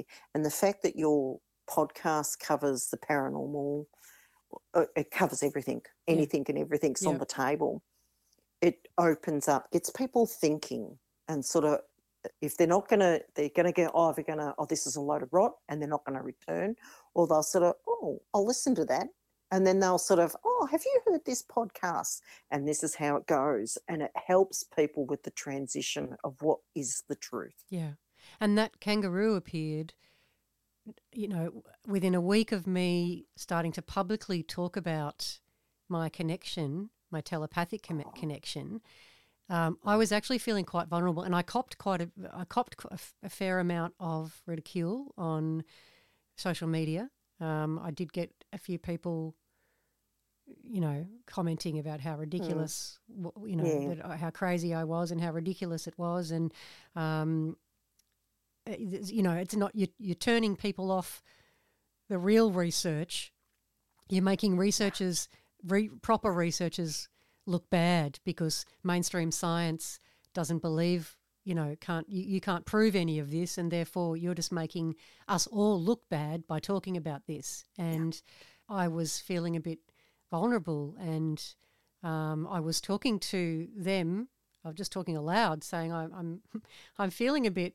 I'm going to keep talking about this, but I feel a bit vulnerable sharing it when I'm copying ridicule. And it was not long after I said that aloud to them that I get a thank you present in the form of a kangaroo. So that just confirmed and strengthened my resolve to keep talking about this. I don't care if people don't believe me or think I'm a crazy person. You keep doing it. I'm just going to keep doing it. We know it's truth. Exactly. And those ones that know it's truth will keep listening, and they will keep spreading the word. Yeah. Exactly. Yes, very much so. Exactly. So you do, do you do online classes as well as face-to-face? My daughter's trying to get me to do online classes. Please do, because I want to do some classes with you. And you're a long way away for me to travel. I've got the Zoom occasionally. I was thinking on doing Zoom classes, so I've got to look at it again. Yeah. But my daughter's trying to get me out there. Like I do a lot of expos. I actually want to travel around more doing expos. I'm going up to Albury to do an expo in October. That's a 2-day event. I'm going to go up there, so I'll do public demonstration of readings there. And my daughter likes to record them all and put them up on Facebook. That's a great idea. And it's just sort of, I know this is one of my issues I've got to work on, is in so many lifetimes I've been persecuted for my gift. I've got memories of being murdered, killed because I was a witch, been a healing practitioner. You know, I've been persecuted in lifetimes, and I still feel that in this lifetime. Yeah. You know, I don't know how I would actually cope with judgment. I really don't know of my gift. Yeah. So, but my daughter's at me. She gets going, I'm your manager, I'm doing this. And she's putting me up there on Facebook, so she records them. Not all of them go up, but she's putting as many of my demonstrations up on my Facebook page. So I'm just sort of letting her do that. Yeah. I was doing Zoom classes because of the lockdowns and everything, but she does want me to organise something on Zoom again and start doing classes. Oh, I would sign up. I would love to learn more about this and develop my abilities. But it's, you know, where do you go to school for that? It's not that easy to find someone who knows what they're talking about, knows how to teach it, and is pure-hearted and not out to cause you any harm. It's hard to find people like that. So I have a feeling you might be inundated with people who are interested in learning online who might not be able to travel to East Gippsland where you are. Oh, yeah. If they're there, I'll do it. Yeah. I'll do it. Yeah. It's sort of all my classes are like that. Someone just sort of turns up and sort of, you are my teacher. How can we do this? Yeah. All right. It was like we started a new class on Saturday. So This is how it goes. And do you do just individual private classes, or you do group classes? Group classes. Yeah. The energy is a lot better because the energy builds up to a higher vibration. Yes. And it's much better with more people. Yeah, for sure. And you do them regularly? Yes. Is it so once a week or a couple of times a week, or once a week for 6 months? Well, everyone's busy now, so we do it every fortnight. No, it's just continuously running every fortnight. And as long as everyone abides by their disciplines, and anything from that is within our realm, we'll experiment. Providing everyone is protected, we will. I look at anything. And I always tell my students, you know, I'm here, I'm facilitating. I'm also a student. you question. If you don't like what I'm telling you, question me and let's have a look. Mm-hmm. Your energy is always changing and you have to. You can't stick with the same things all the time. You have to move with the energies. The only thing that I instill in my students is you must work under the protection. You must know your guides and you must be protected. Everything beyond that, we can play. Right. And does everyone have in their guides, does everyone have a mix of different ET beings or different kinds of beings, yes. Yowies, you know? Well, I'm the only one with the Yowies, but I've got a few interesting guides with me. But we've got one of the ladies in my class, lovely lady, magnificent healer. I'm not sure where these gentlemen have come from, but they're orange. Ah. They're ETs. They've only just come in the last few weeks, and they talk in a tone, and it's very fast. I have to keep telling them, slow down, slow down. I can't hear you. But it's sort of like in English, but it's in a tone, and they're orange. And both of them, the two of them have come to this lady and got very round orange faces. I'm not talking a tint of orange. I'm talking bright orange. Fanta orange. Their skin is bright orange. Wow. And they're not insect-like. They're human sort of figure, but there's that difference where they're not. You can tell they're not humans. Well, the orange is a big giveaway. They sound like Oompa Loompas. I never thought of that. But the healing, like in class, we work on our getting to know your guides, your protection, get to know your guides, and then we do healing. The healing that's coming through that these guides are bringing through this lady is truly beautiful, absolutely truly beautiful. Wow. Healing that she's able to do or healing that they're performing on her? Healing. They're like healing guides. So they're harnessing the energy, yep, and channeling it through this lady. Wow. And yep. So to heal her or so that she can heal others? So she can heal others. Got it. That's, yeah. Wow. We I always invite people, you know, if anyone sort of shows a hint of interest, to sort of let them know, look, I run a development circle. Would you like to come and receive a healing and a free reading? And most people, oh, yes. And it's really good because my students have the opportunity then to work on someone different.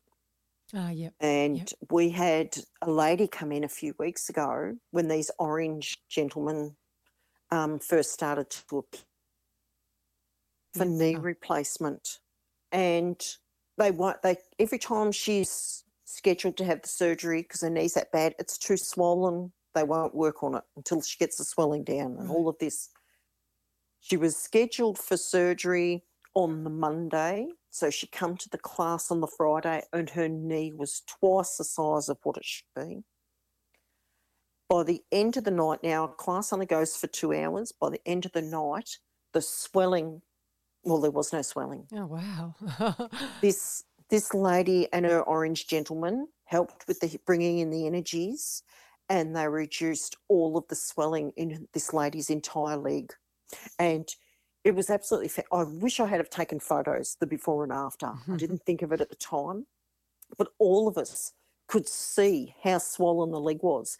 And all of us, and I'm even there, gee, that is absolutely fantastic, how the swelling in 2 hours was totally reduced 100%. That is amazing.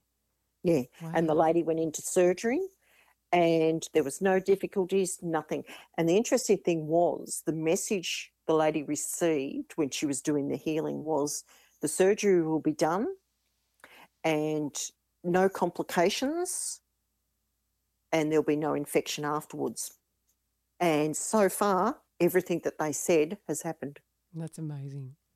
And so you're teaching other people to be healers. Yes. Great. How to control it. It's get to know your guides, know how to work with guides. Healing energy comes from spirit or universe, divine presence. Mm-hmm. It comes from there. It comes through the medium, who is spirit, and it goes to the patient, who is spirit. Yeah. Is that a similar concept in a way as to Reiki? Yes. Yeah. Yeah. Yep. Oh, I would love to do that course. I wish you lived nearby. Please develop one online. We'll have to look at that. I'll let my daughter know, because I can assure you she'll be at me. I've got a little, I call them brown jacks. They're the little yowies. Mm-hmm. Yeah, yeah. Oh, I tend to feel you might have a couple on your farm. Oh, really? Awesome. Mm. Oh, that's awesome. I haven't really... I've heard they're a very different being to the Yowies. And I have heard that they can be quite mischievous and quite naughty, and if they don't like you, they can be hard work. But I don't really know much about them as a being as such. What, do you get any sense of? Well, what I'm getting is there's a couple of them they actually work with. I'm being told by an Aboriginal lady that's just stepped into my room. She's saying that we actually use them in control of spirit energy. Yes. Yes. And she's saying that's why there's a couple up on your place, because there's a lot of spirit activity with the work that you do. It often will attract things. So it's like they're dealing with if anything negative comes through, they'll chase it down and move it. Oh, wow. That mm-hmm. I don't know if you caught the show. It was, I don't know, it must have been a year and a half ago or something. I did a couple of shows with a guy called Joel, and he had a brown jack spirit that he'd nicknamed Brownie. Well, he hadn't. I think the name was given to him by it was actually an original Australian couple who had, it was actually the man, the husband, had... I think I remember even up to 6 or 7 brown jack spirits that he worked with, and he gave one of those spirits, Brownie, to Joel. And so what they do is they chase down demons in the astral, and Brownie gets rid of them. Oh wow! Yeah. So when you just mentioned that, I thought, oh, of course, it's Brownie, and my Yowie. When after he and Big Red appeared in Daryl the shaman's work while he was in ceremony, yep. And Daryl explained that sort of my Yowie kind of appeared and stomped towards him, and he thought, shit, what's going on? And then my Yowie reached behind him, grabbed something and kind of threw it away and dealt with it, and he was asking him afterwards what was going on there, and there was some kind of a demon or a spirit that was sneaking up behind Daryl while he was otherwise occupied getting rid of something else. Yes, and that's what they do that. And they helped him. They helped him get rid of. They protected him by getting rid of this demon. And Daryl said, "Oh, so what was like that? What was going on there?" And my Yowie said, "I'm like Brownie." Exactly the same. So that, yes, that all makes sense. So I've got 2 lovely little fellas on the farm helping protect me. Is that what you're saying? Yeah. Oh, yes. Well, I'm getting a bit emotional just thinking about that. Yes, that's really special. One of the things that we've found doing this work, if you look on YouTube and things, there are people filming activity in their houses. You know, if they have a ghost or something, they film it. You know, they're setting up all these security cameras. Yeah, that's really good to show evidence, but at the same time, it's got a downfall to it because it actually attracts more activity. Right, it attracts more spirit activity. Yes, right. Yes, I'm sure they're exhibitionists. Those ones that are looking for attention, you know, that want to cause havoc, you start filming them, they will cause more havoc. And one of the things that we've also found is a lot of these electronic devices are becoming portals for activity. Ah. So people that are watching this stuff on YouTube of someone over the other side of the world that's got a haunted house, their phone or their tablet will actually bring that energy through into their house. Oh, nasty. No wonder I don't watch horror movies. Yes. So you've got to be very aware.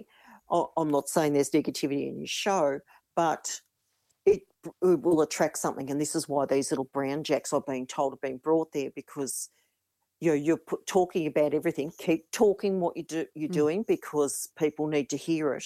Yeah. But just in case there's something negative that is ever, these guys are going to deal with it. That's so cool. Can I do wonder if I can leave them gifts. I would love to leave them a gift. Yes. Oh, cool.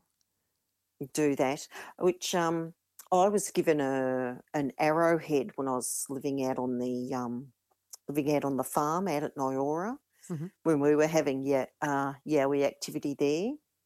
I was actually given an arrowhead. It was left for me at the front door. Oh, that's very special. Mm. Yes. And, I wondered if I was concerned if I was leaving gifts that I might attract, you know, the wrong ones in, not the good ones. I might attract something. Well, you don't know who you're attracting in if you just leave a gift out. It might, something that's not so good might find it. So I was wary about doing that. Yes, but it'll be moved on. It'll be moved on. If it doesn't belong there, it'll be moved on. Right. So I wouldn't worry. Right. But putting out the gift, remember the universal law, like attracts like. And a lot of this work is intention, and you're putting that gift out there and it's coming from your heart. Yeah. So like attracts like. Yeah. Yeah, that makes sense. Yeah, so I was left an arrowhead, and I've been left a little braided bracelet. Oh. It was made out of bracken fern. Oh, that's really special. So they've made it themselves. Yeah. Yes. Yeah, all right. All twisted around and... Yeah. Did you get a picture of who left it? I just knew I've got one guide with me, one Yowie guide that's with me. He was physical, but now he's totally in the spirit realm. Mm-hmm. And he's very different. He's not as solidly built as the average Yowie. Like, I've got the real big solid, I've got three of them. I've got a male, his wife and his daughter, and they're huge. They're 9-10 foot tall sort of thing.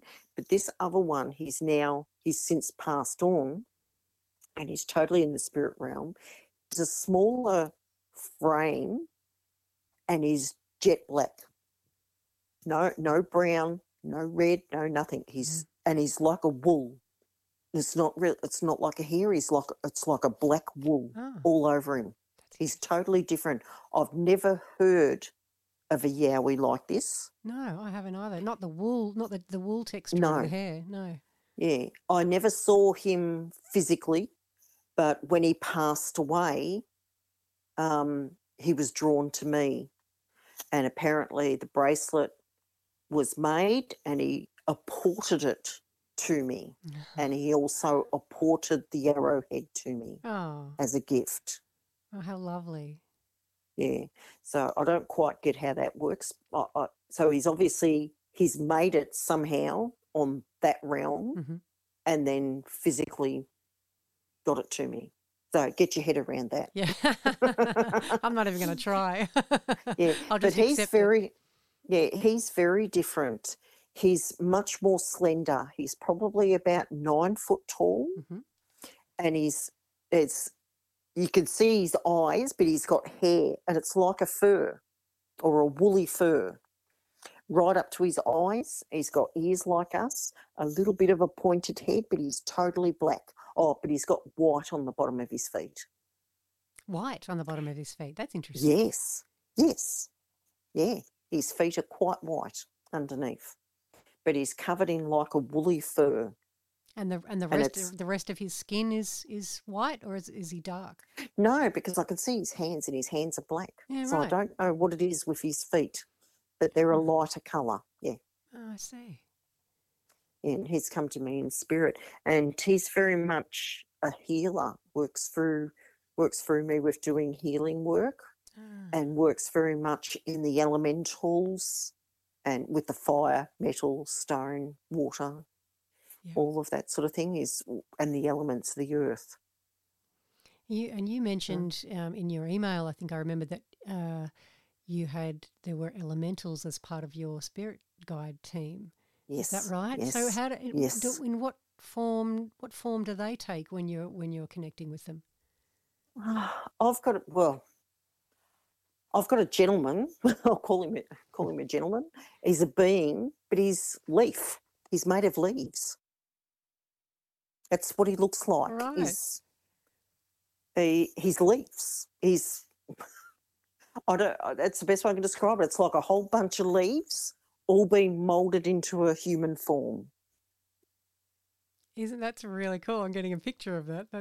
Yeah. I love that. And of course, in my garden, every time I'm at a garden place, as soon as I see sort of a statue of any leafed person, I've got to have it. Got to have it all around him.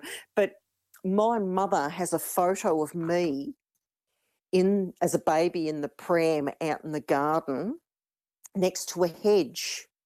And in that hedge, you can see a leafed face person. It's not. Is it maybe? Everyone gets there. Who's that in the bush? So he was there. He was with me then. Yeah. And he is still the same gentleman that I still see now to this day, and I'm about to turn 60. So he has been with me all my life, comes and goes. Sometimes I may not see him, and then all of a sudden I see him again. But he's made of leaves. He's an elemental.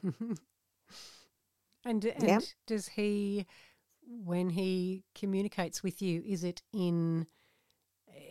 similar to the Yowies in that is it words or is it pictures or? No, it's fills me with like a block of thought. It's like he downloads the thoughts into my head, and all of a sudden I've got the story. Right.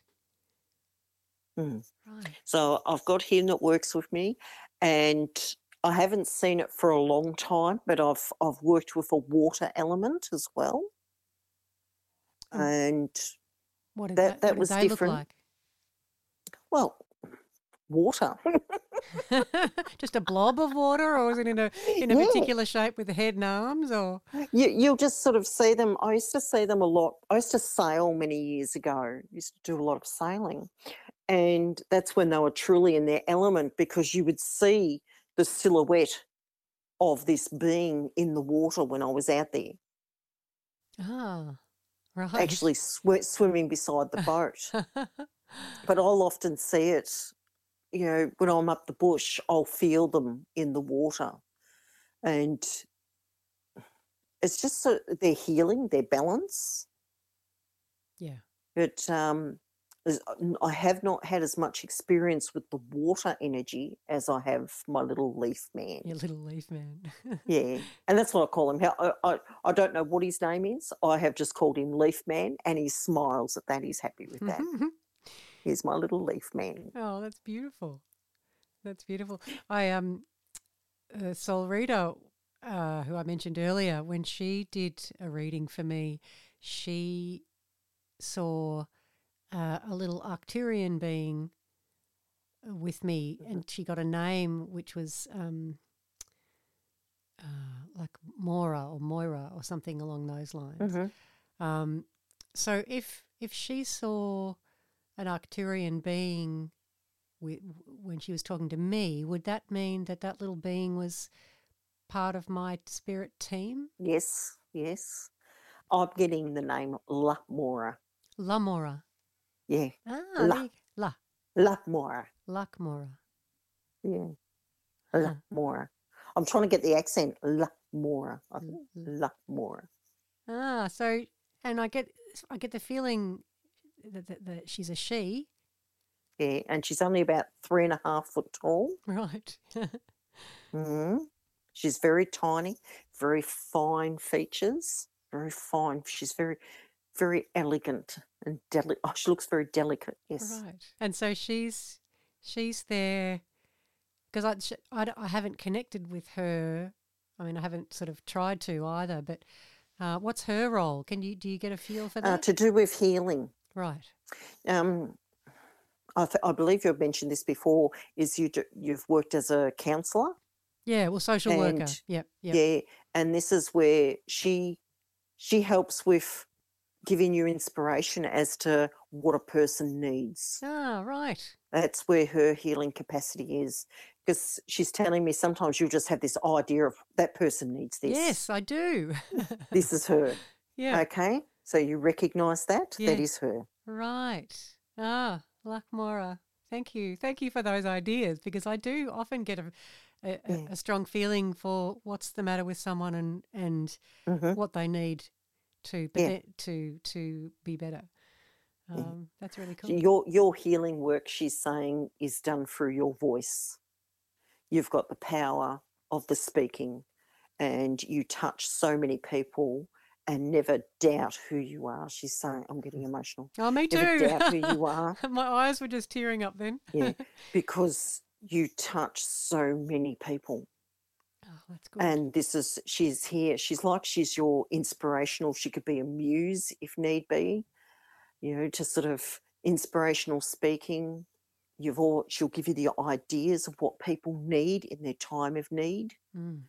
And she says, never doubt who you are. You are where you are meant to be right now. That's really special. If someone wanted to explore who their spirit team was, is that something you do in the groups that you teach? Yes, it is. Meditations or whatever sort of process ceremony you use. You guide people into working out a guided safe place. Yep. Yep. Yeah. Guide them into a safe place where they can meet their guides. Meet their team. Yeah. I can't imagine anyone not wanting to do that. Like, I'm ready to get in the car now and drive over there. I just want to keep pumping you with questions. But, of course, we've been on the phone for a couple of hours, and you can cut me off. You can cut me off at any time you need to. I think maybe we might need a few conversations if you're up for that. Oh, definitely. We've gone all over the place today. I still haven't got to tell you about all my yowies. Karen, I've just absolutely loved talking to you. I'm so grateful to you for sharing that information with me. That's been really special, really, really special. I must admit, look, I'm a person that I do keep to myself. I want to share my gifts with as many people as I can, my teachings and everything, but not everyone gets where I'm coming from. I'm a bit out there, but I was really drawn to send you that email in the first place. I don't remember the ladies that you had, the show that I listened to. Her YouTube channel is Lavender Sky Panther. But I felt really impressed, and it's sort of a matter of, it wasn't a matter of, I'm not going to send this person an email. It was a matter of, I have to send this person an email. Huh. So it's going to be, I'm really excited to see where this journey is going to take us. One of the things, just very quickly, my mediumship teacher taught me is you must protect your mediumship with your life. And I never understood what she meant until in the last few years, how important it is to protect yourself. Right. Yes. And the other thing that she told me way, way back is there'll be a division of mediumship. Right. You will have the truth, the ones that walk the correct path. Yeah. And there are the false ones. And, I was thinking, you couldn't ever have that. This is the naive Karen when she's in her 20s. But now I can see it, because I work in the expos. I see the falsity of mediumships. Yes. And I see the truth. And the fact that, like this house clearing my friend and I had to do just recently, most of the problems were actually caused by ignorance of another medium. And I still can't get over how she charged her $1,800. That's just disgusting. I found that disgusting. Yeah. All we charge is for the fuel to get us there and home. Oh, I've got no problem with someone charging to make a living so that they can heal and help people. Like, it's I don't have a problem with that at all. It's not unethical to earn a living and to put food on your table and feed your kids and stuff. But ripping someone off. Oh, I know.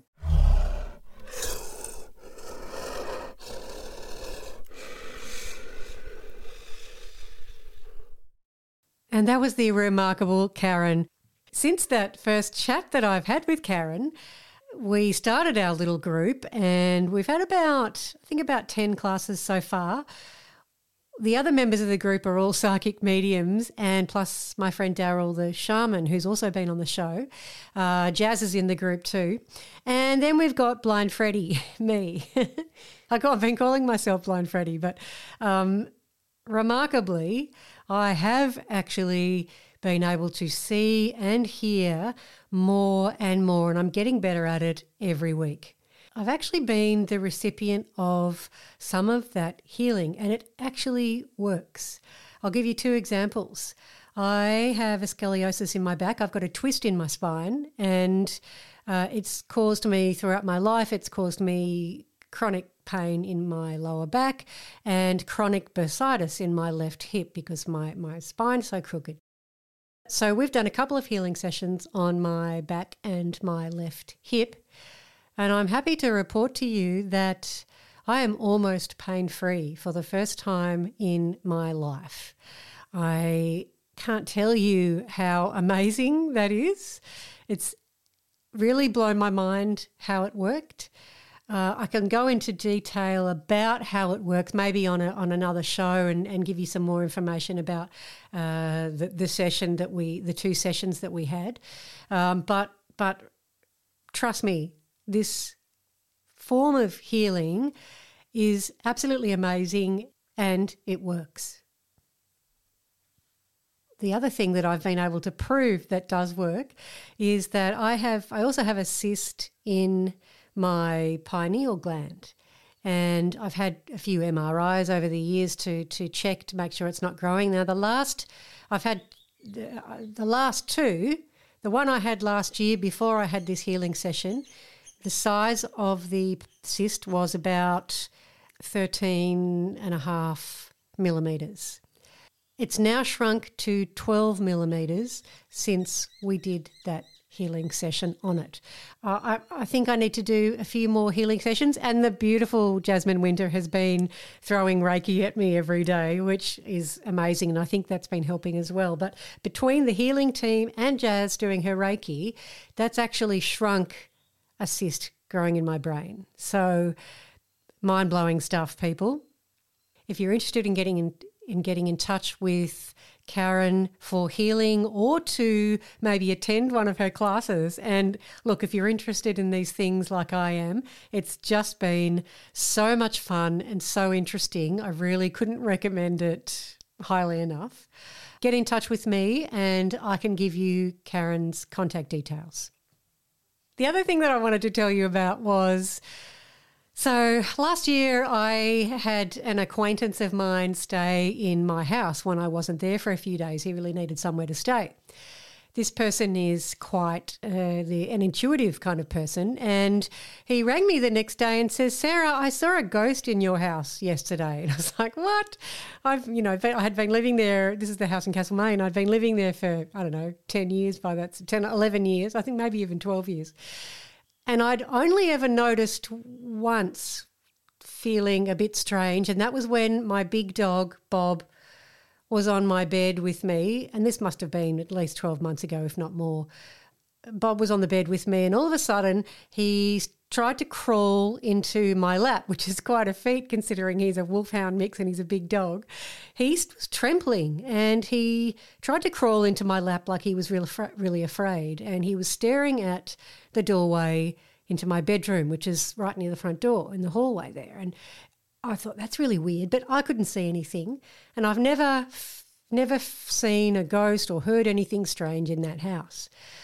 But since this acquaintance had that experience, I've been feeling a bit kind of anxious, and maybe I'm a little bit more sensitive now to the invisible world. But I've been feeling a little bit, not so much frightened, but a bit uneasy in the house. And especially at night if I'm there by myself, feeling like if I need to get up and go to the loo, I've got to run from my bedroom to the bathroom through the rest of the dark house. It just feels a bit spooky. And I really noticed in the last few weeks the floorboards creaking at night, like there's someone standing there and they're just sort of shifting their weight every now and then. And that was really becoming a little bit unnerving, and I mentioned it to my class with Karen, and I actually happened to be at the Castlemaine house last week when we had class. So usually I'm up here at the farm, but last week I was down there, and they could see that doorway and the hallway through the Skype, through the camera. And three of them, that was Jazz, Kaz and Daz, I said to them, look behind me, can you guys see anything? Because that's where I've been hearing the floorboards creak, and that's where this acquaintance of mine saw the ghost. And they said, oh, yeah, we can see him. It's a guy and he's wearing a long kind of oilskin coat. And that's exactly how this acquaintance of mine had described the ghost. He said he saw it was a man wearing kind of an old-fashioned long riding coat. And my team saw exactly the same thing. What was also weird then was then I said, well, can we ask him his name? And in my mind, the name George popped into my mind. As soon as I thought that, Jazz and Karen and Daz all said, oh, I think his name's George. They all said it at the same time, and I had already been thinking about it just before they said it. So turns out his name's George, and I had a little moment of psychic ability or clairvoyance. So it was really exciting. I did ask them to ask George to stop his bloody creaking of the floorboards, because it was making me feel a little bit frightened at night. And every time if I was lying there, I'd be lying in bed and I'd suddenly hear a creak, and then I'd be wide awake again. And I was actually finding it really hard to get to sleep, even though he doesn't mean me any harm. And Karen actually reassured me that he has been there for a long time, and he kind of likes me, and she said he was sort of standing guard over you at the entrance to your room while you sleep. And I thought, oh, that's actually really nice. I really liked that. So that night, even though I was still slightly nervous because ghosts aren't something that I'm particularly experienced with, I didn't feel afraid. I felt quite good. And my next step will be, as Jazz told me to, she said the next step is to ask him to like creak or tap something for yes, no answers. So one creak for yes and two creaks for no, and start interacting with him and asking him questions. And I thought, oh, I'll give it a go. That next step sounds a bit scary to me, but I think I'll work myself up to giving that a crack. Jazz also had the feeling that maybe he's not attached to my house, because my house was only put there, was transported from Woodend and put there about 13 years ago. And Jazz got the feeling that he was somehow connected to the land rather than the house. And I'm thinking perhaps because it's an old gold mining area that perhaps George was mining that particular spot in Chewton when he passed away. So it's all been happening in the last couple of months. It's all been really exciting. As you can see, there's been lots of cool stuff happening, and I will just keep updating you as more and more fun stuff happens. There were two other things that happened during my chat to Karen that made me just believe 100% that she is a gifted psychic. One of those was I actually sneezed during that conversation, and when the other person's talking, I have my microphone on mute, so none of the background noise that I get here gets picked up by the microphone. And I had my microphone on mute and sneezed, and Karen said, "Bless you." So there was no way she could have heard me sneeze, and I've checked the recording back. My sneeze wasn't on the recording. Karen could not have heard me sneezing, yet somehow she knew I had sneezed and said, bless you. Very freaky. The other thing that stood out to me was that she mentioned me walking around more in bare feet because my Yowie had noticed that I was doing that. Now, this is actually true. I had been learning more and more about grounding and had just started making myself walk around more in bare feet. The fact that my Yowie knew about it and he told Karen about it was just super freaky, and there's no way anyone else could have known about that.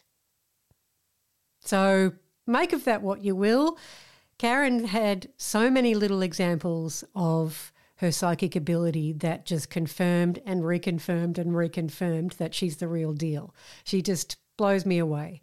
And since I've gotten to know her more and more over the last few months, you couldn't meet a kinder, more heart-spaced, nor more gifted person. So if you're interested in Karen's healing sessions or her classes, get in touch with me and I can share with you her contact details.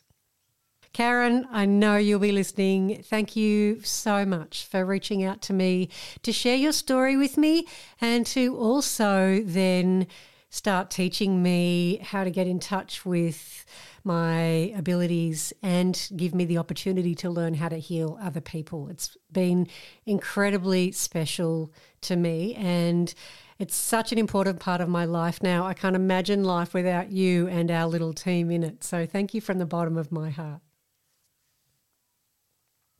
And if anyone's interested in the photos that I took of the kangaroo gift that was left outside my farm, let me know and I'll post them in the Facebook group. That's all I've got for you today, my friends. Yowie Central will be back in a few weeks. We've got more Yowie stuff coming up. And don't forget, if you've seen a Yowie or you've experienced something strange and mysterious that's totally blown your mind, we would love to hear about it. And I'm pretty sure that the Yowie Central listeners are chomping at the bit to hear more of your stories. And keep in mind that when you share your stories, you help other people who've been through potentially traumatic experiences come to terms with what they've experienced and maybe then come forward themselves with their own stories to share. So get in touch with me via yowiecentral@gmail.com or via the Yowie Central Facebook group or via Messenger, Twitter or Instagram. Stay safe out there, people. Take care. Catch you next time. Out in the cold, out in the dark, something's lurking at the edge of the park. People be warned, people beware, there's a storm on the rise and it's covered in hair. Hear him cry, hear him howl, looking for someone to disembowel. Claws like a hook, eyes like coal, feet so big they're gonna crush your soul. They call him Sasquatch. Can't see under the darkness behind the tree. Is he a monster? Is he a man? Is he a demon under Satan's command? Hear him cry, hear him howl, looking for someone to disembowel. Claws like a hook, eyes like coal, feet so big they're gonna crush your soul. They call him Sasquatch.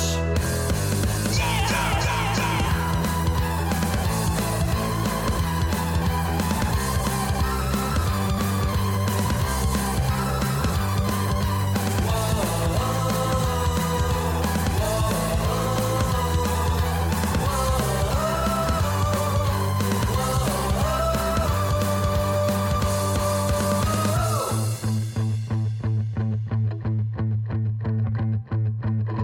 Be rich, you pretty young thing, better hide the glint of your diamond ring. Your fancy jacket won't be worth a dime when you're sucking the blood right out of your spine.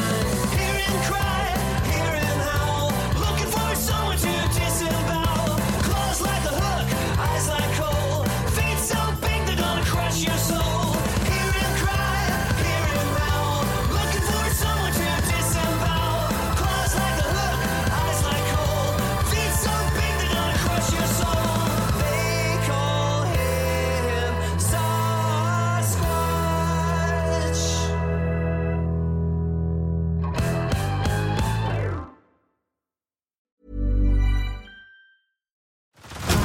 Head over to Hulu this March, where our new shows and movies will keep you streaming all month long. Catch the acclaimed movie, All of Us Strangers, starring Paul Mescal and Andrew Scott. Stream the new Hulu original limited series, We Were the Lucky Ones, with Joey King and Logan Lerman. And don't forget about Grey's Anatomy. Every Grey's episode ever is now streaming on Hulu. So, what are you waiting for? Go stream something new on Hulu. Tired of ads barging into your favorite news podcasts? Good news. Ad-free listening is available on Amazon Music for all the music plus top podcasts included with your Prime membership. Stay up to date on everything newsworthy by downloading the Amazon Music app for free or go to amazon.com/newsadfree. That's amazon.com/newsadfree to catch up on the latest episodes without the ads.